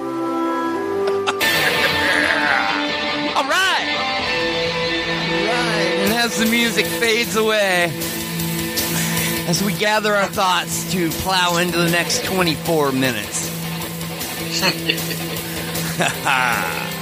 All right. Um, I would like to, I would like, right, come right out and ask you about your theology. Um, uh, do you promote the gay lifestyle as a Christian? Is that for me or Rabbi Mike? All right, that was a good one. I couldn't do any better than that. Was really good. oh yeah, that was great. That's the you're on the Iron Show now, baby. I like it. Rabbi Mike, are you transgendered? Only in my mind. Rabbi Mike, are you are you a woman trapped in a man's body? No, I'm a Vulcan trapped in a human's body, but you know that's all. Telling you that, you know, people. You know, I want my pointed ears, darn it. people talk about identity crisis. You know, I I wonder sometimes if I'm human. That's my problem. but go back to the um, go back to the main question. I mean, you're not here promoting gay sex as a Christian. That's not your That- thing, right? That is not what we do. Oh, you're fading away. Get closer to your mic, or Is that better? yeah, Much better. oh yeah, baby, I got you now. Got you right where I want you on the Thank you. Iron Show. Without teeth. I love it. I know, man. This is my last session without teeth. So, okay, But so no, we're we'll not here to promote any gay sex or anything. No. Okay, wait a minute. I interrupted you. I walked all over you. Okay, go. I said no. We're not here to promote uh, gay sex. No, Um, and we go ahead. we don't promote it. We accept you if you're if that's your lifestyle, like it was mine. Then uh, we say, "Come as you are." Oh, I agree. I agree because you got to start somewhere. Yeah. You, you know, you can't start by telling somebody what they aren't and belittle them into You know, that's like uh, condemning people uh, to the cross. Like, I'm going to accuse you of something, and, and, then you'll just love it, right? Yeah. Uh, it's just. Oh yeah. That's not going to help. No. You know, I. But Christians, so, we are Christians. We're biblically based. Uh, you know, Scripture is our our absolute.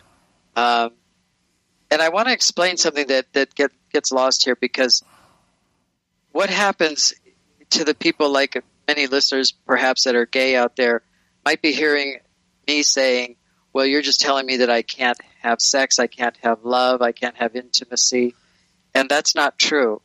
Uh, in the same-sex attracted mind, all of those things get lumped together. And what we're promoting and what we're saying is to live righteously before God, which is sexually righteous too, which means that I have an obligation with my sexuality to understand it by itself and to put it before God and let Him direct that path, which is if I'm not going to get married then to a woman, then I'm not going to be being promiscuous in my own sexuality and, and abusing you know his cross. So when you unravel the the mindset of intimacy from sex, love, and you see them each in their own place where you should, and you really get into the Word, the Bible shows you how to be intimate, even with the same gender, like uh, David and Jonathan were. But they didn't take it to sex. No, you know, when they saw each other, they would kiss. They were they were closer than brothers. You know, they they they were intimate. Yeah, the Bible says he ha- he loved David loved Jonathan more than the love of a woman.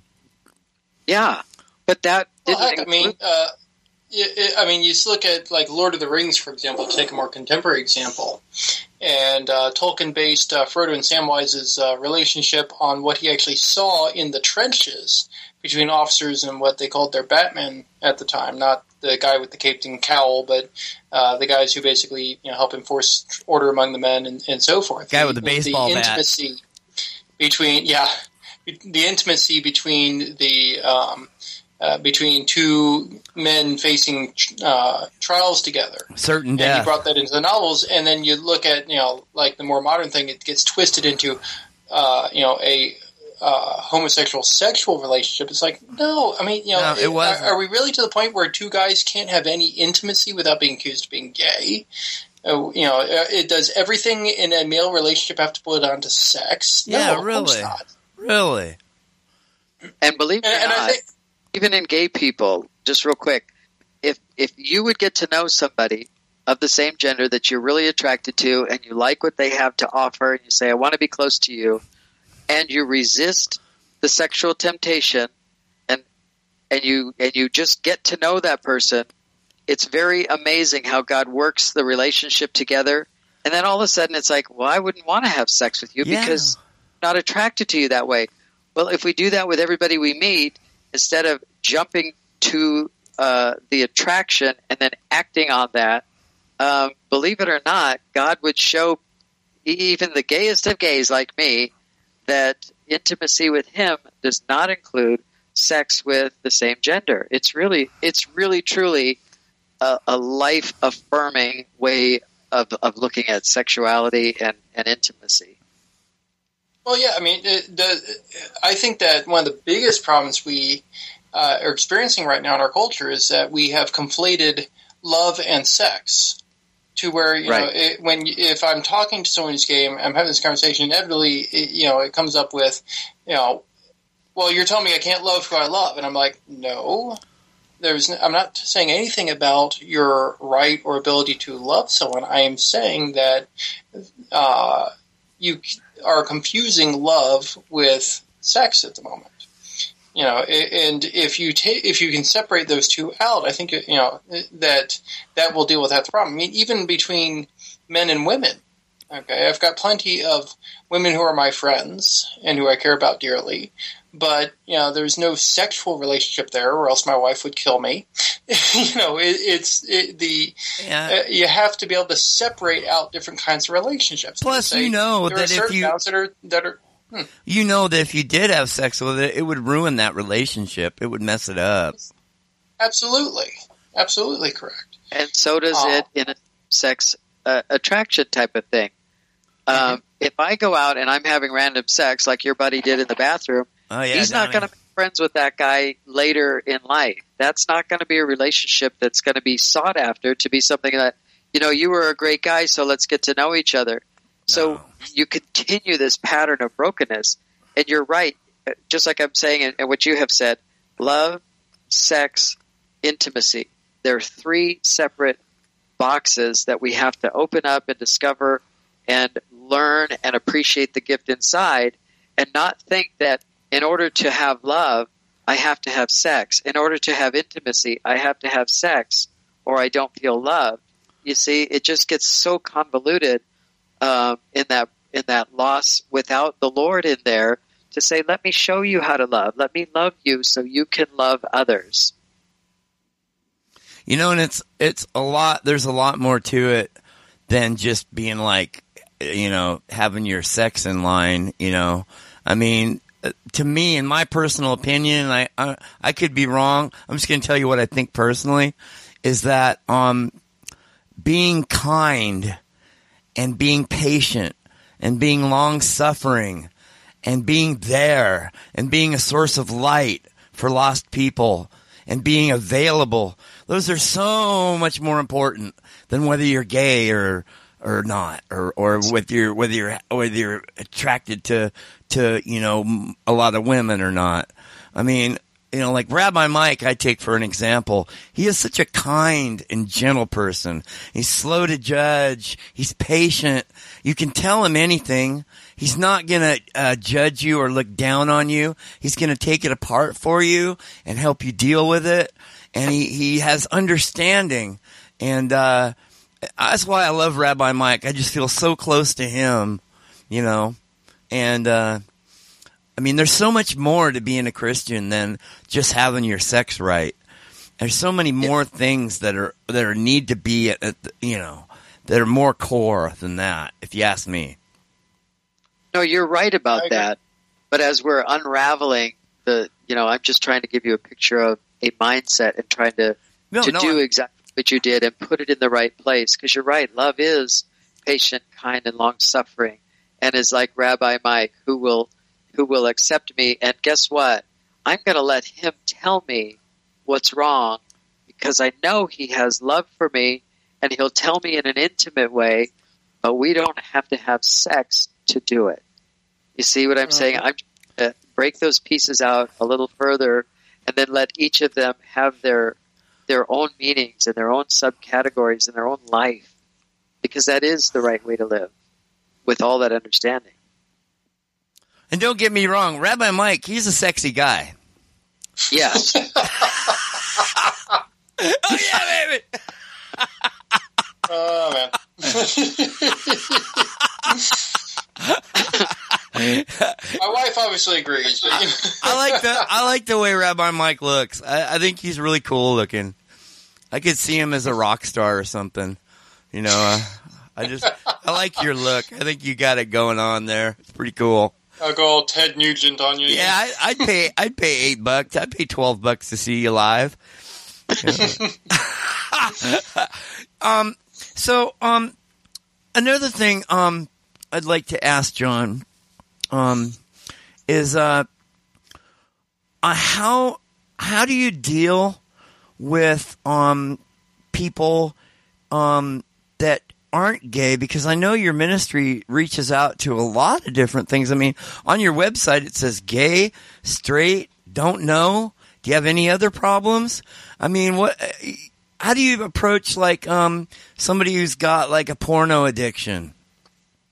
Cuz you Well, get you those asked. guys, right? there, there's plenty of those guys out there, and believe it or not, the ministry, my direct one-on-one mentor and and, discipleship that I've done has been mostly with straight men that have been in uh, have addictions, long-term and short-term addictions with porn. Uh, so our goal is to to open the door and say, "Come on in," and you're not going to shock us with what you're into, and whatever we can do to walk with you and to bring the light of of the of Christ onto that, but also get to the root and the heart of it.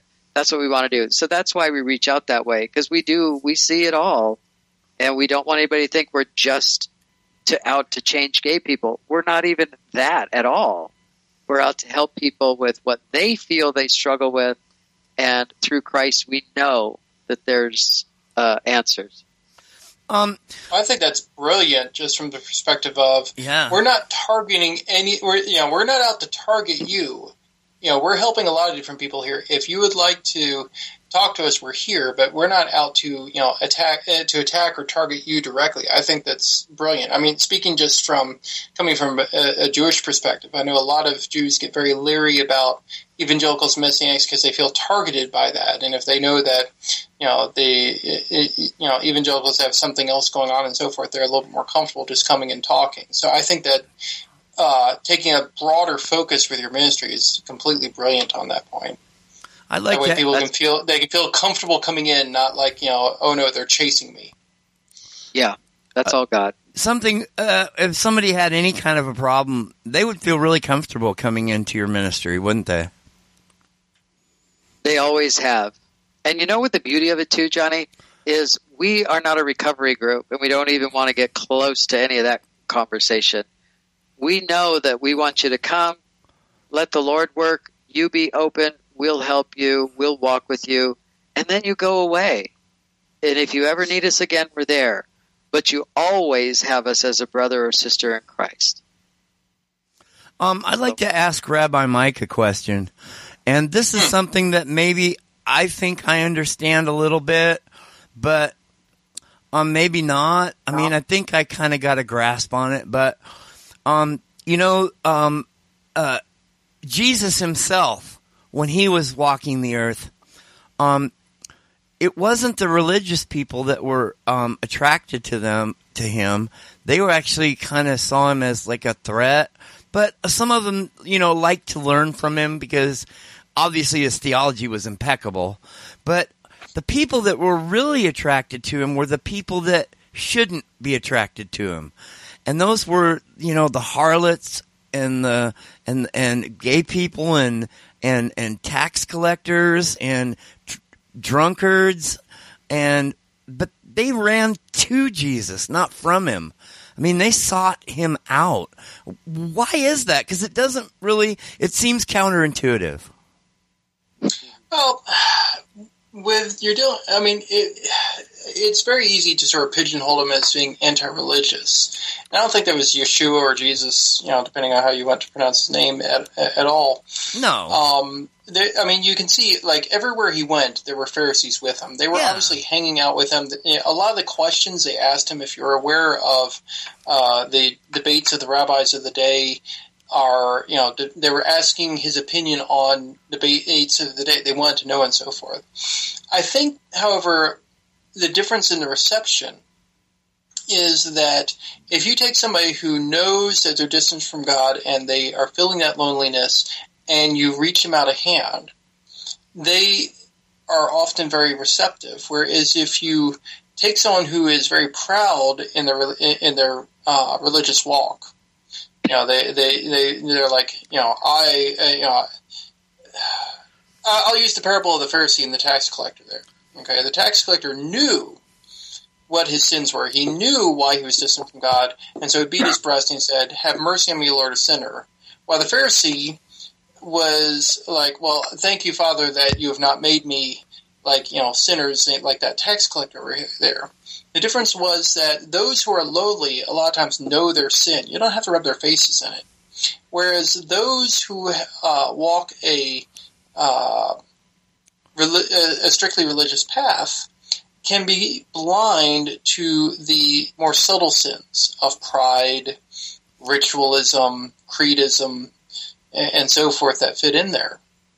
So I, I, I honestly think that you know if if Yeshua were to appear today in something other than the glowing climbing up, you know, traveling on the cloud form, Yeah. uh, you know, first off, uh, churches would be like, "What's with the Orthodox Jew hanging out in here?" Yeah. Yeah. but also, Yeah. I, I honestly think I think that you would find uh, a very interesting crowd that would be coming and listening to him, and it wouldn't be who you were to be expecting. Okay, and that's not to put down those who uh, follow him today. It's just that he had a, his whole mission. He said was to reach out to the sick. He said, "The healthy don't need a doctor. I'm not here for those who are all, uh, who are already. You know that implies, by the way, that there pe- there were people who are healthy who are already walking with God in this time. It's like I'm not here for them. I'm here to be a physician to the lost, to the sick of the house of Israel. I am here to leave the 99 and go after the one sheep that's wandered astray. I'm here for that express purpose, and that's why he drew people who had spent their whole lives, you know, feeling themselves outside of God's grace, not knowing how they could possibly make things right, how they could possibly ever get that walk again. All of a sudden, here is the one who not only can tell them the way, but is the way. It, you know, it wasn't a gen- just a genius in Yeshua's teachings. It was the fact that he is the sacrifice. He is the sin eater. To you know, for those who have read the novel The Last Sin Eater, if you haven't, go read it. It's a great novel. Uh, he is the one who takes our sins upon himself and takes all. He took all of our shame. The whole point of the crucifixion was not the pain. The pain was just the avenue to get there. It was about shaming a person in a culture that prized honor as much as any martial arts flick where people are willing to kill each other over matters of honor that you've ever seen. That was Roman society, and that was Jewish society at the time. Crucifixion was to tear all that away, to completely humiliate and shame a person. Yeshua took on our humiliation, our shame, so that we could take on his honor, so that we could stand before a holy God. That was his whole purpose. And so for those who knew they needed that, they were attracted to that. For those who believed that they were fine, of course, they were repelled when he starts saying, well, wait a minute, you've got this wrong. You need to fix this. Hey, you've got this, you know, that repels him because only he is digging at that sense of pride. Yeshua tears down the haughty, but he lifts up the humble, just like his father. You know, I wrote a song once, and the opening line um, was Dead men lie in shallow graves in fields so cold, in skies of gray. The sun won't burn the haze away as desolation lights the day. And I think a lot of people are feeling that horrible emptiness. I mean, Jesus is the only one that can deal with that. Mm-hmm. I mean, you can take some drugs and that'll last a few hours, but then you're even worse off than you were before. Then you're in even worse trouble Mm-hmm. right? I mean, and you can get a count some counseling, and you might feel a tiny bit better for a few minutes or a few hours or a day, but then it comes back because that emptiness. It's like there's a hole that is, and um, you know what? what was that great um author or that great uh, commentator um that said uh, what is that about the empty hole? Can you tell me that one, John? Do you know that offhand?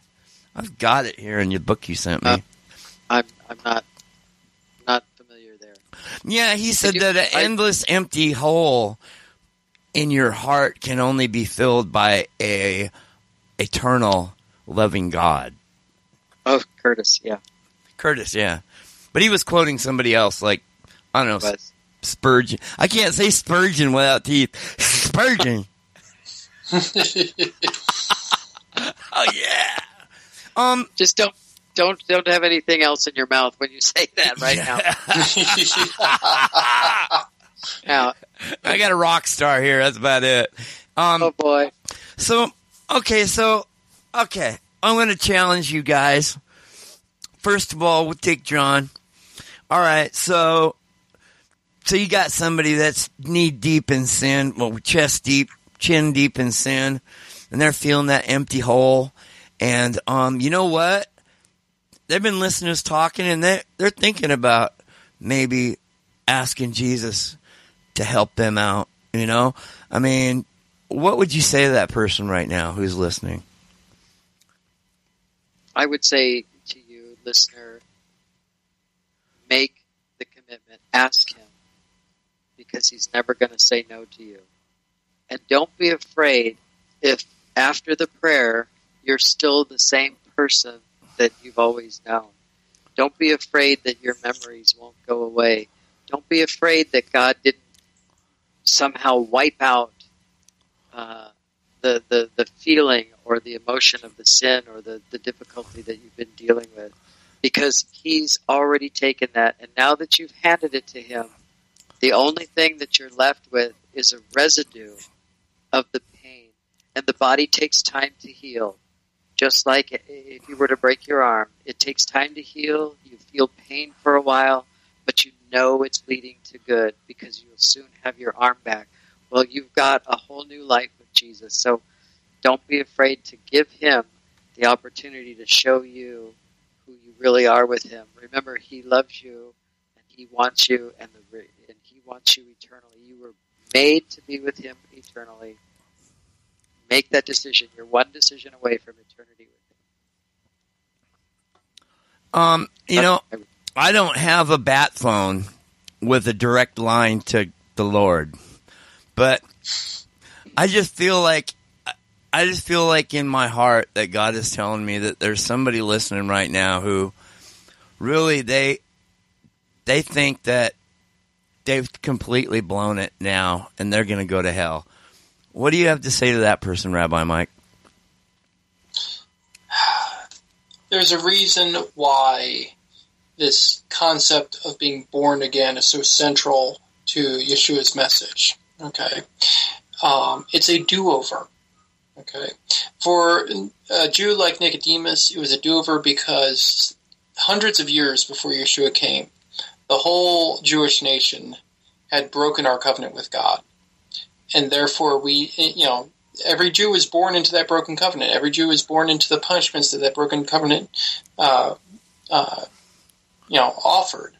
But we could die to that and be born again into a new covenant, a new relationship with God where He put His Spirit in us. Every Gentile is born into the covenants of his ancestors with uh, the demons that were worshipped by gods eh, or worshipped as gods. And therefore, the new covenant is just as important for a Gentile because you die to those covenants of your ancestors and you're born again. But it's not just on a societal level all of us have given traded away elements of our lives. All of us have made those eh, committed those sins that we just can't see how they can be fixed. That you know we feel driving us from God. If a person is willing to accept Yeshua, he's willing to let us die with him, be raised with him, and you get a new life. You will always have the memories of the old life, and you may still suffer the physical consequences of that old life but you yourself will be a new creation. And the reason that's so important is because to be a son or daughter of the living God is to be directly created by Him for the purpose of bearing His image. And what He wants to do for you is to let you lay aside that old life, lay aside everything that you think is distancing yourself from, everything you think that is unforgivable. Lay it aside, let it die with the old life, and raise you again as a new creation to be his precious son or daughter and put his spirit in you so that you can be his image in a dark and dying world. The thing he's offering you is not just, you know, sitting around in a cloud playing a harp forever. He wants to offer you a chance to be his son or his daughter, a new creation with his spirit here and now. And he doesn't care what you've done up to this point. He's offering you a chance to have a clean break, a new start, if you're just willing to accept the sacrifice of his son and accept Yeshua as your Lord, your Savior, and your most precious friend. And now, to the person that's feeling that way, like they have blown their last chance and they're, they just really feel like they're going to go to hell now because they have gone too far. Could you um, pray a simple short prayer that they could pray along with right now? Sure. Uh, Avinu Malkeinu, our Father, our King. Father, every single person listening to this show and every single person taking part in this show has sinned and fallen short of your glory.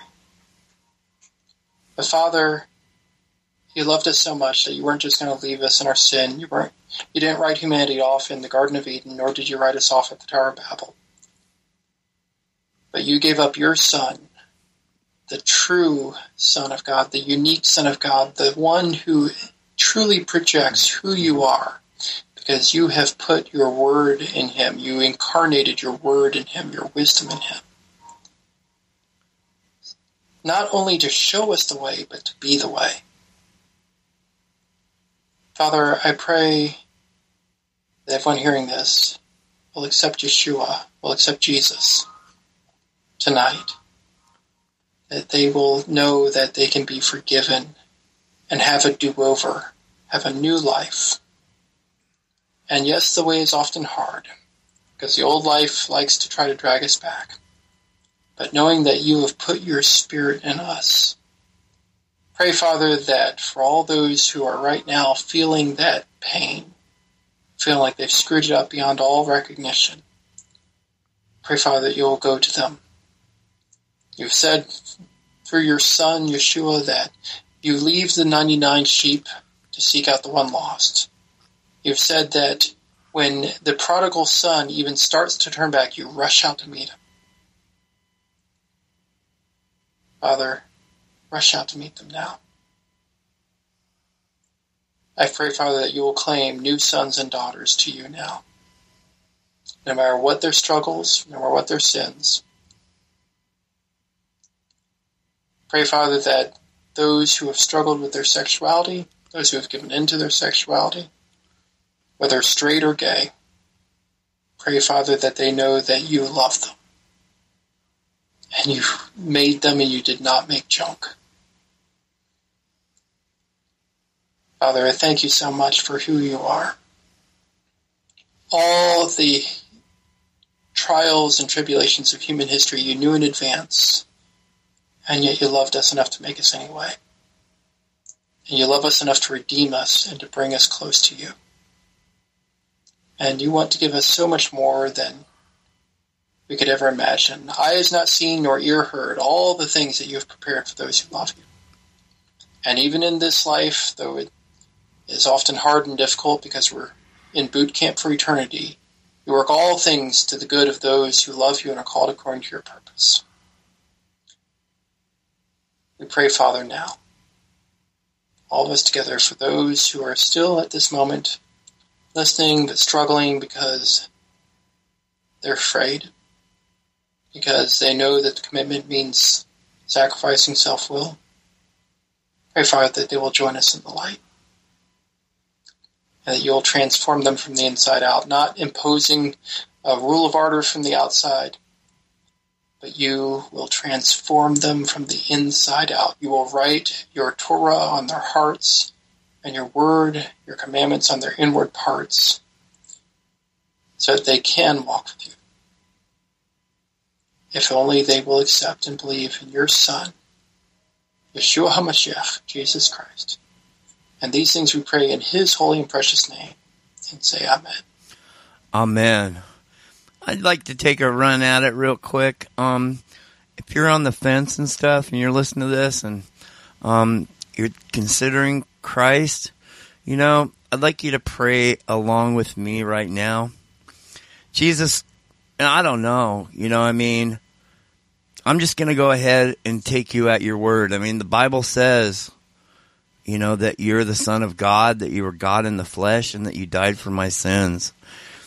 Jesus, I believe that you were the Son of God, and I believe that you were God on earth, and I believe that you died for my sins. Please come into my heart. Amen. Amen. You know, the Bible says if you if you if you confess with your mouth and believe in your heart in the Lord Jesus Christ, you will be saved. And really, I mean that's the beginning and the end of matters of, sal- of salvation. You know, we we don't have we didn't see Jesus. All we have is this dusty old book and the Spirit of the Lord witnessing to our hearts. You know, I mean, that simple step of faith that you believe that Jesus is who he said he was, the Son of God, God incarnate, and that he died for your sins, that means a lot to God that you would just take him at his word. I mean, your faith and your willingness to go ahead and accept that, that's huge. I mean, think about it. If you were God, that would mean a lot to you. This person that's 2,000 years removed from the cross. that was didn't know, wasn't there, didn't see any of it. This person is going to come and accept me. I mean, if you were God, that would mean a lot to you, wouldn't it? Mm-hmm. Yes, it would. So, I mean, that's the beginning and the end. John? I know we're getting long here, but I do want to add to your prayers are so beautiful, and I'm going to try not to get, but but I do because I know that there's people that are not only on the fence of salvation, but on life and death. You're fading. Could you could you you step up a little Yeah. bit? Sorry about that. I I get emotional because I know that there's people on the fence of all, not just salvation here, but life and death, whether it's through sickness or perhaps AIDS, uh, whether it's suicide, you know, because their brain is splitting and they can't reconcile their worlds. I've been there. That's why Free Indeed exists. Even if you don't know me personally, even if you're far away, we want to be your friend. I want you to know I'm not here to change you. I just want to change your mind about God and show you the love of this magnificent Creator. So please don't give up. Don't let this be the last thing you hear about God or anything else happens in your life. Let this be just the next thing. And connect with us. And Johnny, I thank you allowing me to come on. And there's so much more we can talk about, and I would love to in the future get a chance.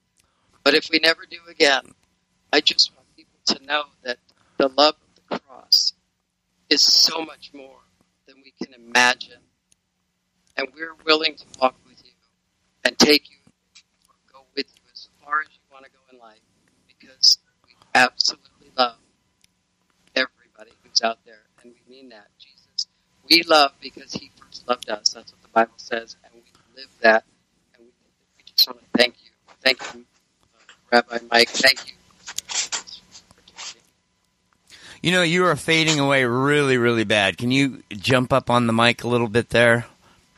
Yeah, I just said thank you for the opportunity to the audience just to, to be here and to share. So we, we just love you guys and, and want to connect. Now, um, if people want to connect with you, how do we do that? well, the, the website is out there. Free indeed. C is in cat, O as in opera dot com. Freeindeedco dot com. Uh, we're on Facebook as Free Indeed Central Oregon. Um, Google Plus, uh, you know, we're everywhere. But freeindeedco.com is our website, and it's got my contact information there. Uh, or just email directly to hope at freeindeedco.com. And I'll get those emails directly. All right, And I res- all of them. go ahead. No, I respond to all of them. Uh, send me your questions because I do a YouTube channel and it's kind of fun. I do a Dear John letter and I the letter and then answer the question. We have a lot of fun with that. Um, so um, you're fading, so it's uh, freeindeedco.com Right. and hope at freeinc.com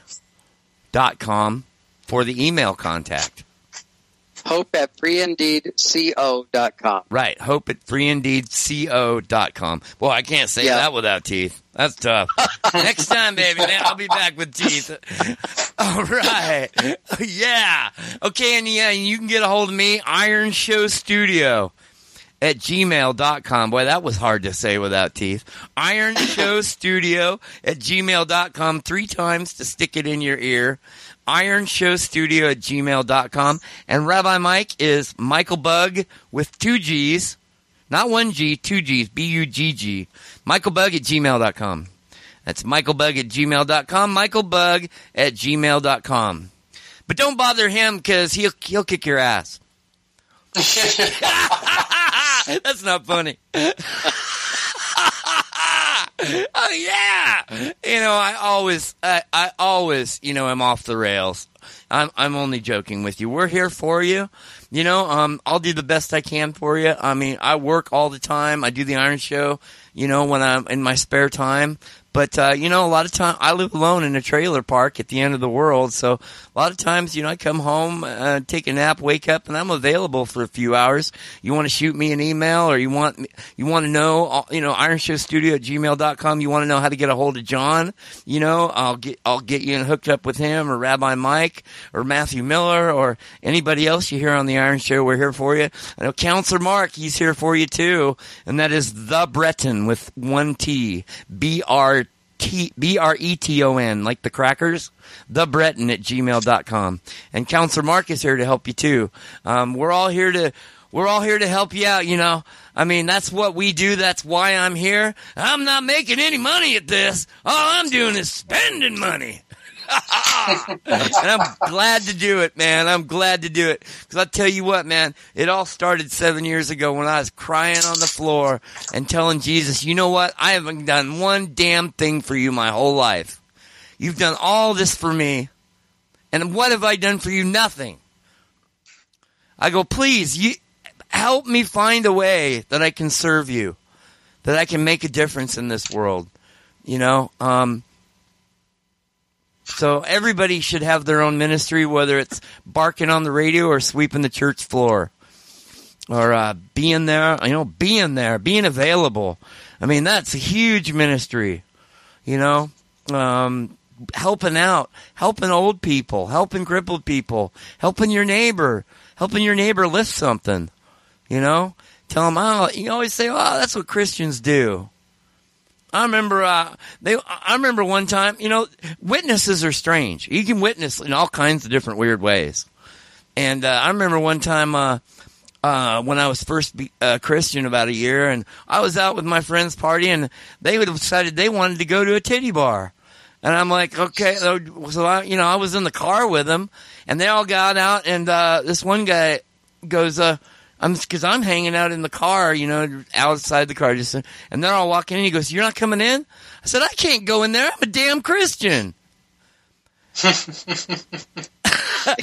and uh, I thought, and he just kind of shook his head and walked in. And um, about two days later, um, he was one of my friend's big brother because the little brother and big brother were there in the group. And anyway, my friend said to me, he goes, "Man, my big brother." Uh, he can't stop talking about you. I go, what? What do you mean? He's he's pissed because I didn't go into the bar with him. Huh? He goes, no. He said, I thought. He goes, I couldn't believe that this guy wouldn't go into the bar. He goes, I can't believe. He goes, I thought there weren't any more decent people in the world. You know, I, I'm not a decent person, but to him, I was. That was a witness. So there's so many ways you can witness as a Christian. I just, I don't know. I just wanted to say that. Anyway. All right. Okay. So. Amen. Amen. Amen, baby. Amen. Amen. All right. So, anyway, here we go. And. Oh, come on. Where's my. Oh, oh, hey, hang on. Wait a minute. Wait a minute. Oh, yeah. Ooh. Oh, oh, yeah. All right. I want to thank Bruce Collins. The Iron Show is on the Fringe Radio Network at the behest of Bruce Collins. All right, I want to thank producer Rick, Fringe Radio Network, for working me, working with me on all the technical details of going out.